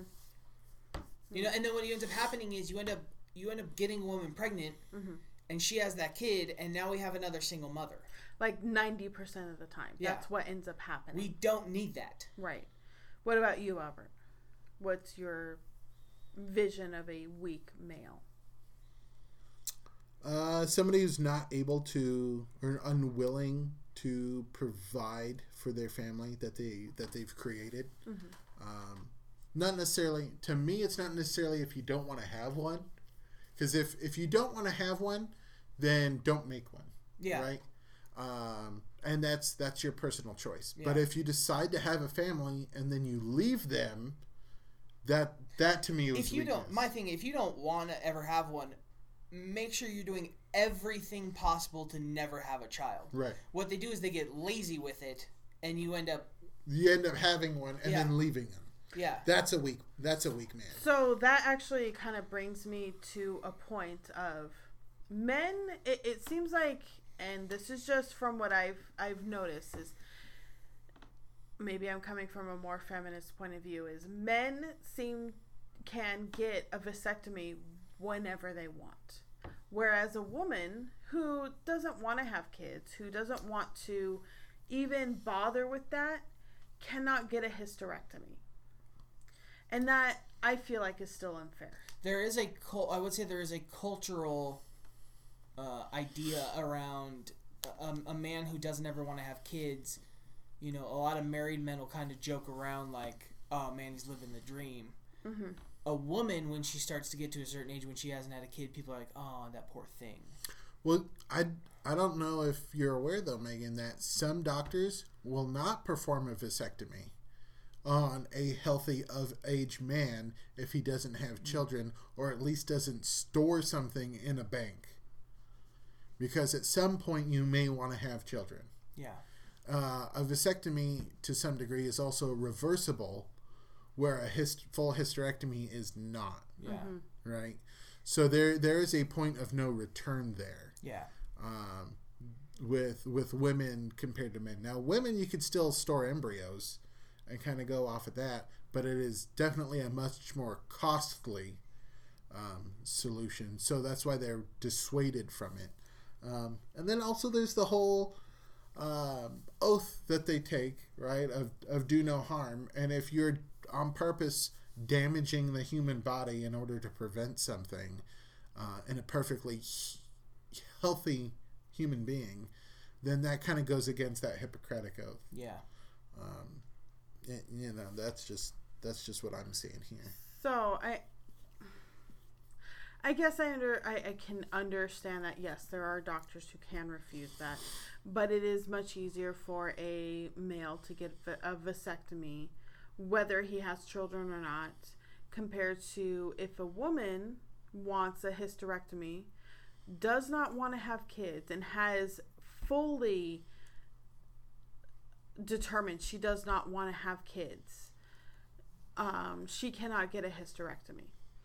Now, the difference between the two surgeries, Vastly Is- different. I was gonna say Huge. vasectomy is a much simpler. i i- yeah, Yeah. vasectomy is much simpler. Where because the hormones are still going through you guys, whereas a hysterectomy, the hormones are not going through us, and we have to go through supplements and all that Yeah. stuff. It's a but much still, bigger, yeah. It is. It, it feels like women now being the devil's advocate here. Women are um, put into a role of well, it's your role to keep the human race going or your lineage or whoever's lineage going. No, I'm not going to grant you this ability to be able to not have kids. So women are, I think, put in the position of uh, taking the brunt of the birth control aspect of it, like not getting pregnant. But to those same people who make the same argument of your body, your choice, if my choice ends at a certain level, then it has to be the person's responsibility who can actually get pregnant to take on that responsibility to stop it. Now, again, if you've decided you don't want kids, male or female, you need to be an adult and you're gonna fuck. you need to be an adult and take every precaution to not have children. Key words again. You need to be an adult Yeah. and make those. oh my god, personal decisions. responsibility. You know, you know one surefire way not to have kids. Don't have sex. You know what? That's worked hundred percent of the time. well, except for one. Except for right? one. Except for like I only know of one time there was an immaculate conception, and that just happened to be Jesus Christ. Like Was Mary lying to Wait, Joseph? Our daughter was an immaculate conception. I because I don't remember. You don't. Well, that's because you were drunk. Probably. We had just gotten back from Field of Drafts, and you were pretty hammered, so I took advantage of that situation. Wow, you assaulted your own wife. No, she told me to do it.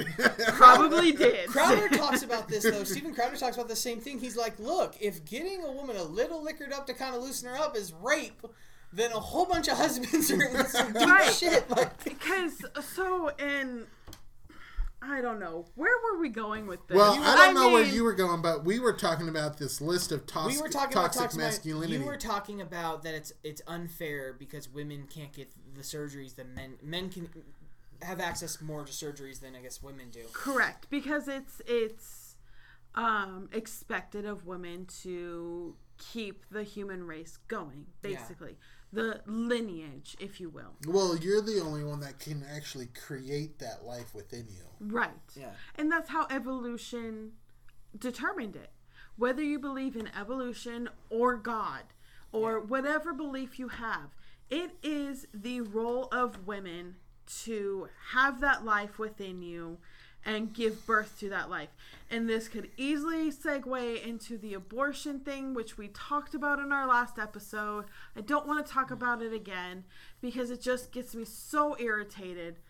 But So you want me to go on to the next toxic Go on. Yes. So our po- item? our political connection here for all of us is, I think, more the cultural aspect, where you're seeing a, a very unhe- I think an unhealthy culture. Yeah. I think that growing is an unhealthy culture. So the the next item after uh, feeling like it's not okay to talk about your emotions is homophobia and fragility when males don't display quote typically masculine traits, i.e., wearing makeup, wearing different clothes, dancing, etc. What the fuck? I I think men in makeup look silly, but you know, that that's my toxicity, I guess, coming through. Again, I don't think this has anything to do with masculinity. I think it has to do more with cultural culture. Yeah. right? Uh, homophobia. I think that's fake too. Like, I don't think homophobia, like having a real quote unquote fear Yeah. of gays, Yeah. is a thing. I've never met anybody going, "Oh, he's gay," and then somebody runs away screaming in Yeah. fear. Right? So now there may be a dislike of homo of homosexuality, but I don't think the phobia is is a real thing yeah. um, and fragility when males don't display typically masculine traits. Fragility meaning you get upset. Like I you- think so. You become I- triggered. You're right, and you know, probably what they mean is that again that lad culture that they talked about before, Yeah. where people make fun of those who wear makeup or dress differently or or like dancing, things that aren't typically associated with masculinity. I think one of the things I think this goes back to being cultural is we are we are aggressively social creatures. Whether we like to, we there's this weird thing going on where um, everyone's con- convinced themselves they're an introvert. Even if they're an extrovert, they're like, "Oh, I'm an extroverted introvert." No, like some people are introverts. Most of humanity is extroverts, though, because we are social creatures. We need that interaction. Even your most introverted pe- person needs human interaction. Healthy human beings need human interaction and there's this idea that we're like we're like shutting ourselves in and and so when you step out here's as a culture we've decided here's our norms Right. most of us have agreed this is pretty much the box we're going to sit in well i don't like them eh, tough shit well i'm going to do this thing that's fine do your own thing. But you've made the decision you've made the dec- a personal decision to step outside of those norms. Right. and you know there's going to be bad things coming along with that. Should there be? Maybe maybe not. I don't think anybody should get harmed because of it. I don't think anybody should be bullied over it. I don't think anybody should be hurt over it. But knowing that most of us have set these parameters this is kind of where our society fits is between this and this. Here's kind of what we expect of everybody. I'm going to go over here. Totally fine but we're not moving the box over here because of you we're keeping it here you've just decided to be over here It's it's a they've created a taboo. yeah is what it is. And again, I don't think that has to do with masculinity as a whole. I think, again, like you're saying, it's the cultural difference. Yeah. And that those things are not a typical cultural uh, appropriate thing in, in our society. Now, does that mean that it's unmasculine? Not necessarily Yeah. but it means it's not a social norm. Now, can society change? Sure, society could change. Can you be masculine and like to dance?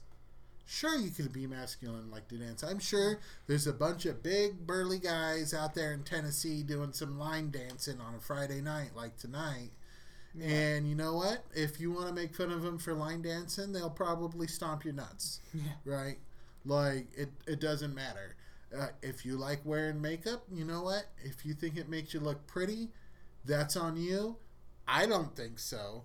Most other people probably don't think so.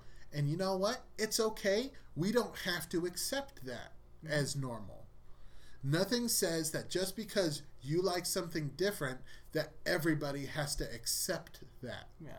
it's okay to not accept it just as much as it is to like something and that's okay too like Right. you like dressing up i don't like dressing up both of those are okay Yeah. Shit. I'm I'm finding so many parallels right now. Like, uh, like I mentioned before earlier in the episode, my my great grandmother was very much somebody you had to dress up, you had to make up before you even left the the bedroom before the morning. Yeah.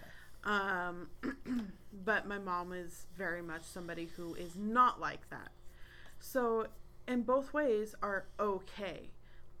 The way I was raised is it was kind of borderline like it's okay, but it's not okay. But really, it's okay. Either way is fine.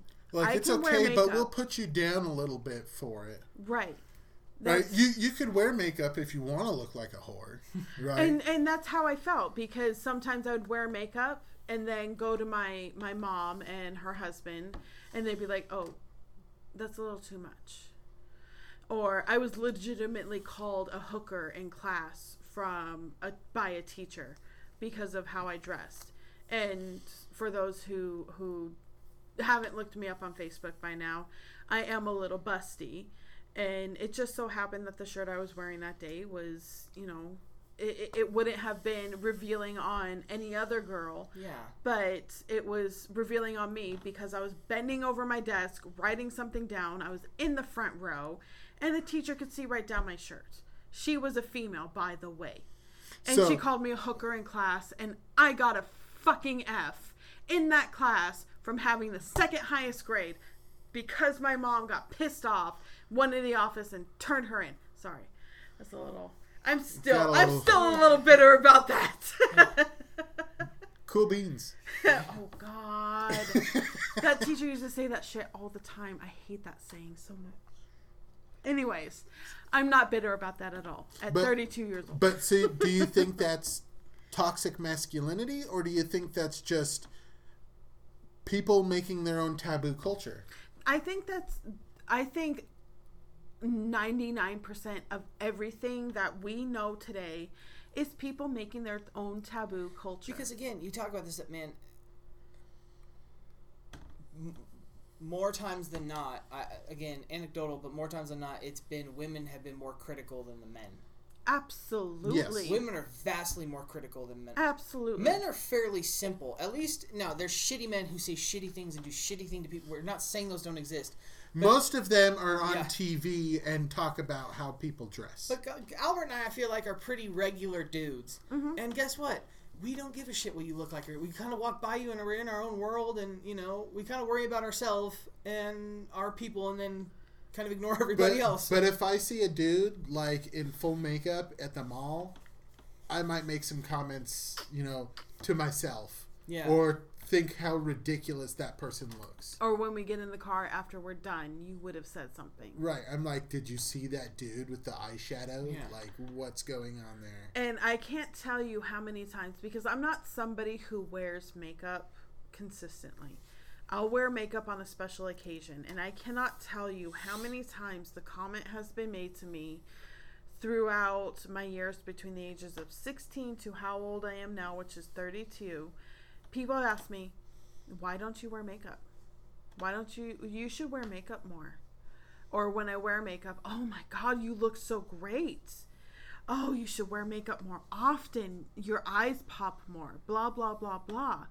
And it's, Doesn't it feel kind of degrading? it, it absolutely does. Like you're not pretty enough on your own. Yeah. and that's, You have to wear makeup. So my, From your own perspective, I'm guessing I think we know the answer to this one though.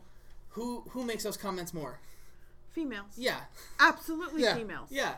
men men aren't going to say anything. No. It's the old it's the old Katt Williams thing. You ever seen the stand he does a stand up bit about the the nails not matching the toes? No, And he's he's, like- too racist for me. He's like, no dude has ever not fucked a girl because her her toenail polish was a different color than her fingernail or her polish. or her underwear wasn't matching. Yeah. right. It's like that, that. Like if I see something like that, like a, girl's got her her underwear matching, like her bra and panties are matching. It's like, oh, she wants to bang tonight. Like she is dressed up to bang. Right. or or like sometimes so like sometimes you know when you work in this industry and there's a lot of women around you might see panty lines and stuff like that through thin dresses and, and like oh she's wearing her fancy underwear tonight Yeah. she wants to get some But in the industry we're in, there That's are gonna happen. There, the ladies use their attractiveness. yes they do. Absolutely. which is why i'm upset i'm not a pretty lady. Yeah, right? How much money would i make if i was a pretty lady? So I I know. I know, and I it's You- it's you- are frustrating. you gonna make me suck dick for 50 grand? Well i'm a lady so i'll do it. So my I will I'll never forget it was so there was a comment in middle school. I'll never forget a comment in high school and then a comment in the office we currently work in, but it's the escrow office. Somebody people have asked me, "Why don't you wear makeup more often?" And I'm like, because and it's always by females because we are always more judgmental towards each other. And I always tell them because I don't like to wear makeup. I don't like to have to spend a 10 minutes to a half an hour trying to perfect my makeup to look nice. and I feel as a guy, I'm always on edge about complimenting somebody, just because of the the kind of the culture we're in nowadays. It's like I don't want it to come across the wrong way. I don't want to come Mhm. across as creepy. Like, so I won't compliment something, and then I'll just kind of. And ignore it. that's that's actually a comment that an actor um, for a movie we just recently saw, um, who played the Big S. He had actually said this in this day and age, it's hard to pursue a woman because of the culture that's being um, portrayed. Like I feel like he said, I feel like women should be pursued, and a man should do what he can to try and gain the attention of the woman Yeah. he wants. to court And to I think almost every woman would would want to be pursued. I, I don't know many or if any that want to be the aggressor. Correct. He went on to say, like, I don't feel like I should have to. Uh, if I if I I feel like I I should I excuse me. He said I should feel like I feel like if I have to pursue somebody, then I'm going to be uh, accused of rape.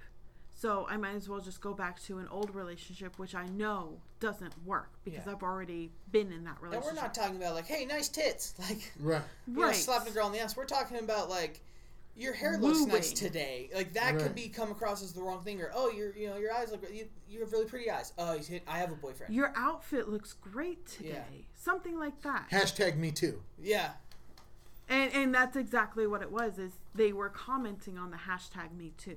right And he got in trouble for it and he had to issue an apology and blah blah blah. So it's just it's I feel bad for men and whatever other minority feminists may feel. Um I feel bad for men because it's not it's not a conducive environment for them anymore. They are at least from from what I have seen they are being told you need to keep your mouth shut and let the woman pursue you, but the woman doesn't actually want to pursue you. and then you don't, and then you end up, you know, Single chronically alone. single, and then you don't know what's going on, and now you don't know how to woo a woman because that's never been taught to you. I was watching some female YouTubers, and they were saying like, "We're strong, independent women who don't need no man," but it is nice when they pay for a meal, Mhm. like because women still want that. So no matter how successful they are, they still want somebody to. They don't want to make the first. But move. isn't that toxic? it's Okay. absolutely toxic. So I'm going to put this out there for the any toxis- woman who is toxiest- list, any young female or any woman really who is listening to this, from somebody who has been in a marriage for 16 years, who is, or excuse me, in a relationship for 16 years, in a marriage for almost 15 years now. Um, however that works, it's been over a damn decade. Don't let the chivalry go. Your independence is, I mean, sure, it's important, but have that open communication. Don't just tell your significant other, oh, I'm going to get the door for myself. No, I can do that. I don't want you to do that for me because I can do it. It's so important later. I, I promise you, you will most likely regret saying those words, pushing him to the um to the position that you've pushed him into because that's what he's going to do is he's going to move to the position that you put him into because he wants to do what makes you happy yeah. and if it makes you happy to not be the provider in the home, but go and bring an income and that's it, then he'll do that for you because he loves you and that's his nature. That is it. And I'm going to speak for about, I'm going to say, I, I'm going to venture to say about 98% of the population.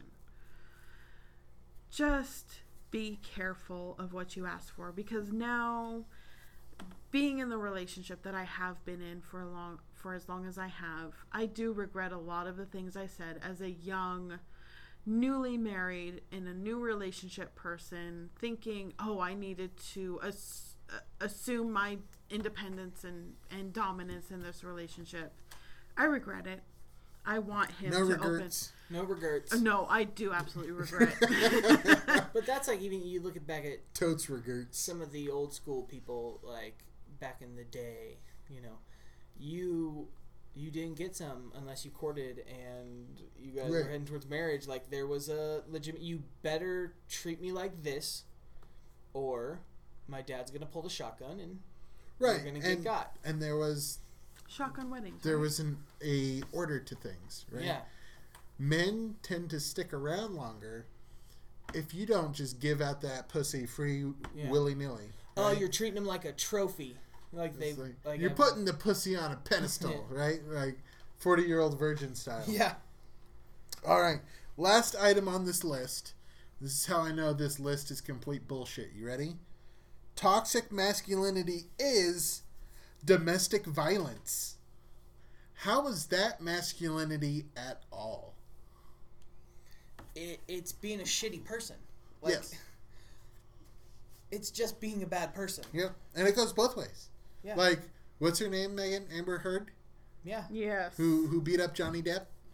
Oh Like- my!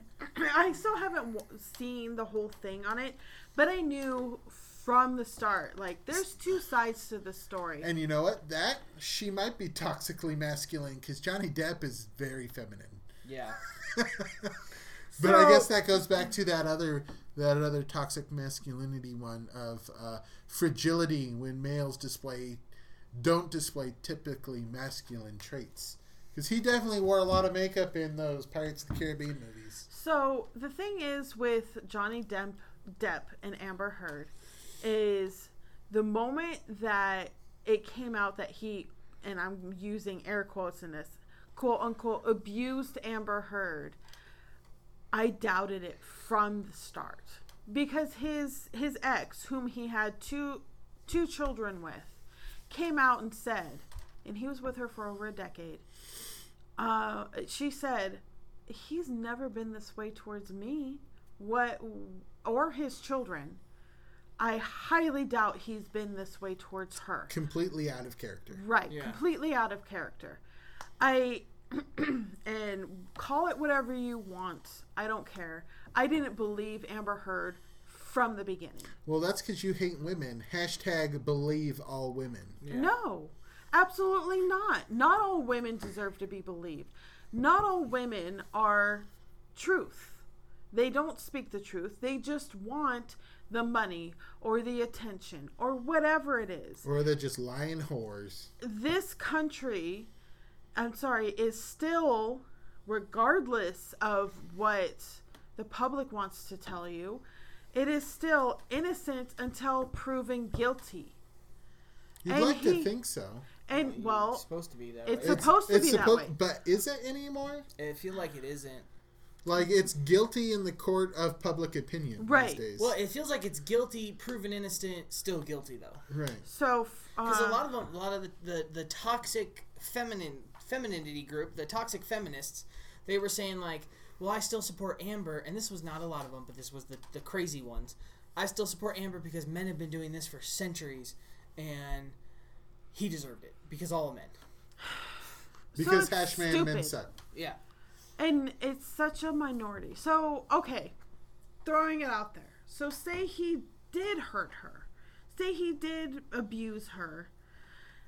He is a part of such a minority of men that sure it needs to be brought to attention and it needs to be addressed, but not in the fashion that it's being addressed now. That all men need to be just brushed aside, like their their word doesn't matter. So again, as far as toxic masculinity, I think real masculinity would say, "No, you're wrong. Let's beat up this this person who's abusing their partner." Yeah. Right? Like that is not okay. Right. Like traditional masculinity says, "No, that's not cool." It's like the old Godfather where they he hits the sister or whatever, and then go over and jack him up. Like, Right. But that's, I mean, toxic. That is not masculinity. Toxic masculinity is not masculinity. It's jerks, yeah, mm-hmm. right? Or it's social taboos, or it's whatever. But it's not masculinity. Mm-hmm. and it's almost like it's almost gotten to a point. It feels like where if a man's unhappy in a relationship, it's because of toxic masculinity.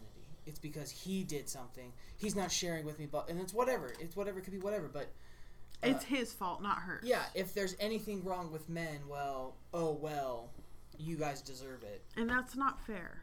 Well, Men- there- there's there's so many more programs out there for women Yeah. compared to men in order to get any kind of assistance, mental health assistance, uh, financial Child assistance, support. child support, anything like that.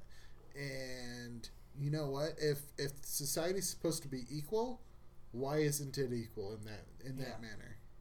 Why is why is the vast majority of homeless people still men?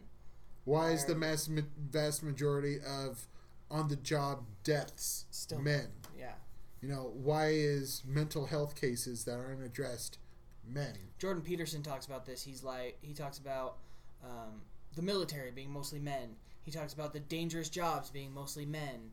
And he talks about how men get screwed in divorce courts and all these things. He goes, "Where's the oppression? Mm-hmm. Because when you oppress somebody, you make them do the dangerous jobs. You you send them into battle. You you rule against them in court of, courts of law. So where is the oppression? And Right. it's the oppression is against the men. I don't even think it's against the men. I just think that Western society as a whole is is pretty Co- is pretty good, It's pretty good, and it coddles women. and it coddles women. And you know what? I don't think men should be coddled. I know it's a weird one because I have that, but I think men can deal with it as long as you're not stacking the deck completely against us. Well, and as long as you raise your boys to Yeah. be able to um, realize that life is not fair Yeah. and life is going to screw you over, you need to be prepared to deal with that. And no amount of taxing and regulations and government programs and blah blah blah blah blah is going to fix that. Right. Right. It's just going to be unfair. You you cannot legislate fairness. Yeah. Even if we didn't have a government and we were just back to basics, providing on our own, trying to do things, Um, Life's too easy in the West. That's for it's sure. it's it First would world be problem. it Yeah. would be unfair. We would have to try and find our own lumber, try and do all these other things, hunt and gather and do all these other things. It would just still be unfair. No, you know what we would do? We would almost automatically drop back into. Why don't you look? Why don't ladies build us a shelter? We'll get some wood. You guys build a shelter. Let's see if we can go find some water. Men will venture out. Let's see if we can find some water and some food. You guys, find, like that's probably what we'd fall into, mm-hmm. Right. you know. And we would probably follow into a hierarchy of men kind of dictating how it went Absolutely. because I men are pretty good at setting up societies, whether people like to admit it or not. All the mm-hmm. successful ones have been patriarchal.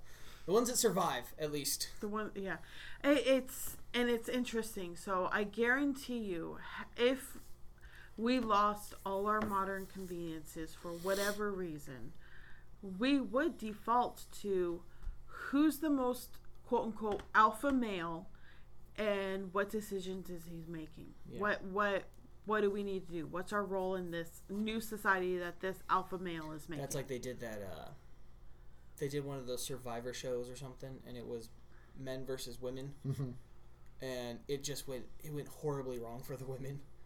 Like within a couple hours, the men had already kind of figured out what all of their roles, and they had kind of built a shelter already. And then within like two weeks, they had provided them food. The women had already gone through all the food. They actually got so bad they had to take two men off of the male team, put them on the women island, and take two women and put them over here on the men island. To, to And even even then, now it's just one show, but even then you saw the two women who got brought over. They're walking into paradise. They've got it all kind of set. They didn't do any work, and the men kept working. And over here, the men had to go and build.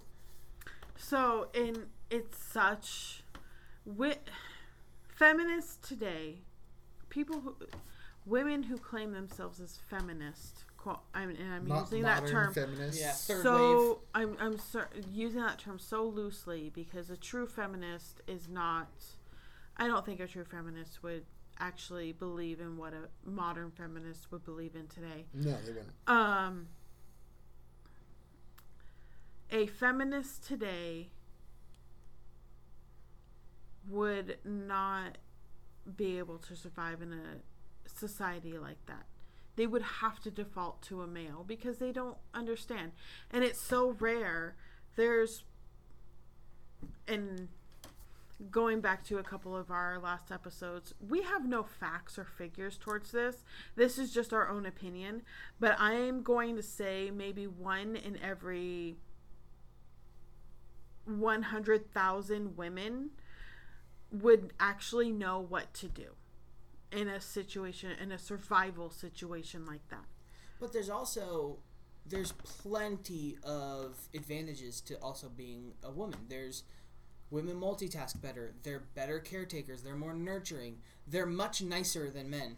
We can keep track of more tasks than a Yeah. man can. They're generally more detail oriented. Gen- yeah, there's so many strengths to being a woman. It's like, why would you? Every man will tell you, don't try and be a man. like, Right. Don't do that. How about instead of trying to be the same, how about we celebrate our differences Yeah. and realize that they balance each By other? By the way, without women, men wouldn't have built any of this. right. We would have been like, why? Right. Like that's the one thing is is look around you. Everything everything you can see has been built by men for women. And they wanted, well, for women, and they wanted to continue their legacy. Yeah. Right. It's easy example, right? I'm hungry. And I'm like, hey, Megan, you, are you hungry? She says no. I'm like, okay. She's like, well, are you going to cook yourself something? Well, no. well, why not? It's like, well, I'm not going to bother going and do, going through a big mess to cook myself Yeah. something if you're not going to eat too. Like, I'll wait until you're hungry and then I'll make us both something. I'm not going to do twice the work Yeah. just just to feed us at different times. There's a there's a comedian who talks about that and he's like, "Look, if if being, you know, broke and living in your mom's basement got you got you a bunch of pussy, every man would just be broke and living in his mom's basement like the reason you do that is because that's what attracts mates. The mm-hmm. reason you act a certain way, talk a certain way, you're successful, try and make more, like you try and set yourself up socially that way is because that's what attracts mates. it's not gold digging. It's just I I think really do think women have a natural desire to be taken care of. Again, totally fine, but they look for people who have more. Mm-hmm. It makes more sense to be that way. Well, and and as far as nature goes, yes, because as a woman, if you're going to have children, you want your offspring to be taken care of. Yeah. And if you can provide a better environment for them to, to thrive in, that's what you're going to go for. Right? You're not going to go and have kids with the homeless guy that lives in a ditch down the street. You're going to go and try and find somebody that can actually provide for your Hey, offspring. that homeless guy has feelings too. I, Sure, he has feelings, but you know what? If he really cared about himself and cared about his society that he lives in, then he would put forth more effort to make it better. Mm-hmm. And you know what? I can't blame women for trying to find the best mate. Yeah. You know, and you know, as as a guy, hey, if I could provide for multiple women, then man, I want to provide for multiple women. Ha! But that's not how our Excuse me. but that's not how our society is built, Yeah. right? It's it's very set to um, Monogamy. mo- monogamy and phenomena, and and set to be able to build and provide for your own, and that one way to look at it is greed, right? And in a way, greed is good Yeah. because greed is a motivator, and if you don't have motivation, then why are we doing any of it, right? Greed makes the world ru- go around, mm-hmm. right? If if money didn't matter, then why don't these rich millionaires in Hollywood give away all their money Yeah. until they have nothing, Nothing. Yeah. right? Why does Bernie Sanders have three homes and drive Lamborghinis when he wants to tax people at 90%? Is that true that he has three homes and Lamborghini? Yeah. He's got three homes, and there's pictures of him driving a Lamborghini on the freeway. but look, if if these people really believed in what they spoke, they would do it, Yeah. right? Nobody is saying that you can't pay more in taxes now. Like if you think that's the ideal society is to pay 90% of your income in taxes, feel free to write a check to the US government for 90% of your earnings. We won't stop you. Yeah. Right. That is your personal choice. Do not force me into doing the same thing just because you think it's a good idea. Right. Because I'm barely making what you're making. Anyways, um, but being the United States of America as well, Mark Marka. America, you don't have to do that either. And I guess it's sort of segueing into what Bernie Sanders is all about, who didn't he just win the New Hampshire primaries? Yep. Um, he's all about socialism and the rich paying their quote unquote fair share. Um, What is the fa- shouldn't the fair share be paying for whatever you use? Wouldn't that be fair? I mean, so That's again. That's that moving. That's that moving target though that we talked about earlier. Of fair share is is completely a moving target. Fair share to someone like us, we're like, hey, you know, pay for your own stuff and They they can't put a number on pay what you no. And that they do is they go. A lot of them, especially Sanders supporters, it's pay for whatever I want for free, but you need to pay for it because that's your fair share because you you went out and earned that money. Why are you so greedy to want to keep your own money? Yeah. I want your money. That's not greed, right. right? So, okay, perfect example here. We just watched a movie that was absolutely awful. But granted, each one of those actors earned their money that they got in that movie. Well, I don't know if they really earned it. I I, I mean, they got no, paid for it. They got paid for it. I'm going to say they earned it. A couple of them. Just But that's because the going rate for uh, their services. So. just because they their characters were written terribly doesn't mean they did not earn it. They tried to do their best. I'm going to go for the most positive aspect. And Henry Cavill was probably dehydrated to all hell. I- so he probably was. at death's door, and it was like, legitimately CG and his mouth. He, yeah, That poor guy. he has given interviews that he he has dehydrated for at least three to four days before doing um, scenes like I was that. reading an article. One guy, art, one actor was talking about how he was like a day from organ failure.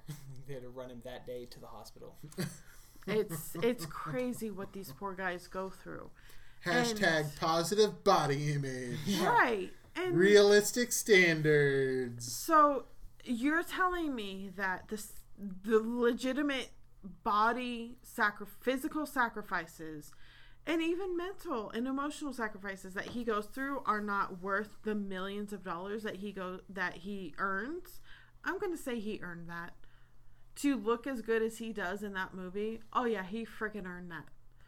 Um Hey, if I got paid million, twenty million dollars to do that, I'd totally do that too. Yeah. Just saying. Joe Rogan talked about that on his podcast. He's like, that, that's you know what he said that actresses need to quit complaining. He goes, here's the thing. Uh, someone walks up to you and goes, "Hey, I'm going to give you twenty million dollars. and You're going to star in this blockbuster movie, but you got to lose twenty pounds. Guess what you're going to do? Lose twenty pounds. Right. It's twenty million dollars in starring in a blockbuster movie. That's It's- just the price you pay. It's a million dollars per pound. Yeah. Right? Like, I'm sure you'll get over it. yeah. you'll you'll live with it. It's just Hollywood is all about body image. Um, personally, I feel more for the men because I feel like they're more willing to work for more of it than the women are. Um, I, I don't could be wrong. Gal Gadot, she's gorgeous. I don't know what's her name aborted her baby so she could get an Yeah. award. I don't want to talk about that her, about her. She's just um, I mean, anybody who listens. I don't to know this, any man that could go any further than that. Yeah. Like murder. Okay, give me an award. My own child. Oh. Anybody who listens to this n- may know who we're talking about. She just won an award. Because it I an don't Oscar? know what her name is. It's. No, it's a Michelle golden- Williams. Golden Oh, okay. Her name's Michelle Williams. She, a long time ago, when Heath Ledger was still alive, she had a child. She was in a relationship with Heath Ledger, had a child with him. Um, they broke it off, and he eventually committed suicide during the filming of um, Doctor Parnassus Imaginary Emporium. I think was the name of the movie. And then they got Johnny Depp and Jude Law into that movie to help replace Heath Ledger.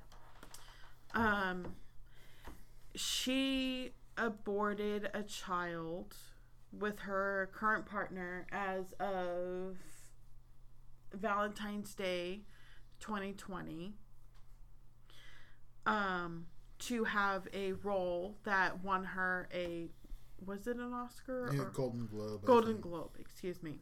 Not even an Oscar. No. Personally, I think that's disgusting. Yeah. But you didn't want to talk about this. So. Yeah. So we'll we'll move on. Yeah, on. well, well, we have to, yeah, because this is supposed to be more about um, Who knows? men being men being mistreated in basically society in general. But again, I don't think I don't think men are are victims. I don't I just also don't think women are victims. I think victims are victims. victims are victims. I just so in my mind, I feel like men are portrayed as more as the incompetent ones, and that's not fair. The buffoons. The And buffoons. you see it a lot in sitcoms, right? Yeah. It's like men men are the idiots and women always have to go, "Oh no, you big dummy," blah blah blah. And, Like I know there was a commercial you said you saw at one point, Jim, and I, I don't remember what it was, but like it irritated you that I was talking about was- earlier. It was the one he wouldn't change his shirt because his shirt was dirty. And I'm Oh, like, got it. Like Yeah. that's it, he looked so dumb. It I like had to walk away Mm-hmm. and calm down because I was like, no one would do that. If you're going out and you're dressing up nice and you have a dirty shirt, you would put on a like a clean a shirt. clean shirt. She wouldn't have to sit there and argue. And you know, you look at you look at any sitcom, you look at any commercial. It's also some man who can't figure something out. Well, it's it's funny too because I mean a lot of them are still good shows, right? Like one I I was just thinking about was um, uh, Home Improvement, Yeah. right? You remember old Home Improvement with uh, Tim, the Toolman Taylor? Yeah. It's like, all right, he was an idiot. I mean, what did he want to do? He wanted to put more horsepower into everything, and it always Yeah. blew up in his face. But it was a comedy, Yeah. right? And we took it for that. And his wife was always the level-headed one. He'd go to his neighbor for advice. So I mean, there were still good male role models in there, and not everybody was an idiot. It was just the main character. He was just bad at home improvement. That Right. was the yeah. That was the joke, Yeah. right? He's got his own TV show, and he doesn't know what he's doing. yeah. You know, he's got to rely on his his assistant for that. But he wasn't the dumb dude like dumpy, goofy idiot. Right. He was just bad at home improvement. he was just bad. he was still a good dad. He was still Oh, yeah. yeah. yeah, yeah. But uh, I mean, stuff like that. I mean, pe- people point to a lot of the sitcoms too, where the husband's a fat idiot and he's got a gorgeous wife. Yeah. Right? It's like, okay, yeah, we all know that's unrealistic unless it's Hollywood and the dude's loaded, right? Yeah. You're not going to be scoring a super hot wife when you're fat and stupid and ugly, you know, unless you're me. Then then I scored the smoking hot wife, right? Brownie points, yeah. But uh, you know, it's it's interesting. And uh, yep, there you go. What do we think? I think I'm recording both of you on Byte, and you both look gorgeous. That's sweet. That's cool. Nice. Cool, cool. How are we on time? I'm sure we're running long again. Uh, almost an hour and a half. We're at, or excuse me, two and a half hours. Two and a half hours. I think that's well overdue. Yeah, I think we're I think we're gonna start talking in circles here in a minute. if we haven't already. Right. But uh, are there any other points you want to make, Megan, before uh, you you make more Byte videos? So Let's get that al- alcohol fueled wisdom out of you. Yeah. Hashtag men are dumb. So, no. I think certain men are dumb. Well, that's a given. I And there- mean- there is a, a a bell curve to that, Yeah. right? Right. Um, I keep looking in my cup like there's gonna be something there. Like something more is gonna pop in, like it refilled itself. uh, personally, like I've said earlier in this podcast, I didn't have the greatest um, examples. I always believed my grandfather to be the beacon of a great example of what a man should be and should provide. Um, he came from England. He was born in England, came from England um, to Canada, then to America. He did earn his green card, by the way. he became part of the law enforcement, part of the SWAT team in Los Angeles, California, and went through a bunch of stuff. He became lieutenant of our local community um, sheriff's department, and he just was to me, according to my mom and according to what I I remember of him, was a beacon of the magnificent masculinity that could be provided to a female. Yeah. Um, my awesome, gra- awesome mustache, smoked pipe. It's also Smoked a a great. pipe. It's also a great like American dream style Right. story. Came Right. over from another country. and and he didn't he spoke in an American accent unless one of his English family members came over to visit. Then all of a sudden his British accent came out. Because he wasn't posh. Hmm. Right. it just it just happened and then my mom would always say that she couldn't understand what he was saying at that time um but it just men are definitely given the short stick in my belief. And that's not fair to them because they work hard. They really do. And a lot of the men that I have chosen to be positive influences in my life have worked very hard. Um, I have an uncle who has worked very hard for his wife who is disabled. Um, most recently, he there there has been some news that I found very disturbing, but for the most part, he's worked very hard for his wife, for his family, for his household my husband works very hard for myself, for our daughter. I know Jim works very hard for his his family, and he he provides for he helps to excuse me he pr- helps to provide for his family in his house. There's so many men who deserve to have praise for what they do. They don't deserve to be treated or represented as inept people in the household. I think my final statement would be we need to make sure Megan gets drunk before every podcast, and then she'll cry She'll cry. lots and lots and be very emotional. We'll have a great podcast. I did. I, I only cried a little bit. Well, so you've been through a lot of emotions. very emotional day Yeah. for Megan. She started off throwing things, books. Okay, but that wasn't during the podcast. No. and wielding a pair of scissors. Yeah. Violently, I was like, we were sitting back. I was like, hey, maybe we put those down. Let's... yeah, Albert tried to take them away from me, that and I that said wasn't no. working out. I was afraid she was going to stab me. But uh, you know what? Um, men men are men, women are women. We need to appreciate and celebrate both Yeah. and realize that they're different Mm-hmm. and that's okay. And it's a good thing. Yeah. And stop trying to be what you're not. And over the course of human history, they're different for a reason. Yeah. They're, it's not just arbitrary. They No. just become. Di- there's a reason we're all so different. And you know what? Let's celebrate our differences because that it balances one another. It helps society, and I think as we grow together, we grow stronger. hmm And uh, no no man is an island. I think Yeah. is the saying. So let's let's be a cluster of islands and form into our own little continent of humanity, Yeah. and uh, we'll be we'll be the better for it.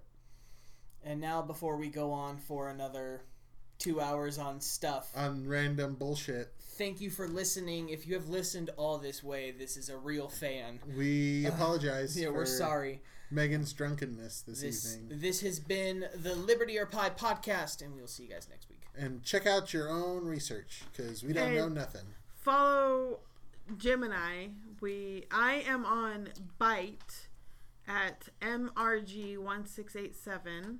And I am at Toy Cannon. But if you go to the other social medias, I'm most likely at Toy Cannon YT. I am most likely on Three People Review or MRG1687. I mean, something. Check yeah, we've got Find a, us. We've got a YouTube that we were working on too. If you guys are interested in nerd reviews Yeah.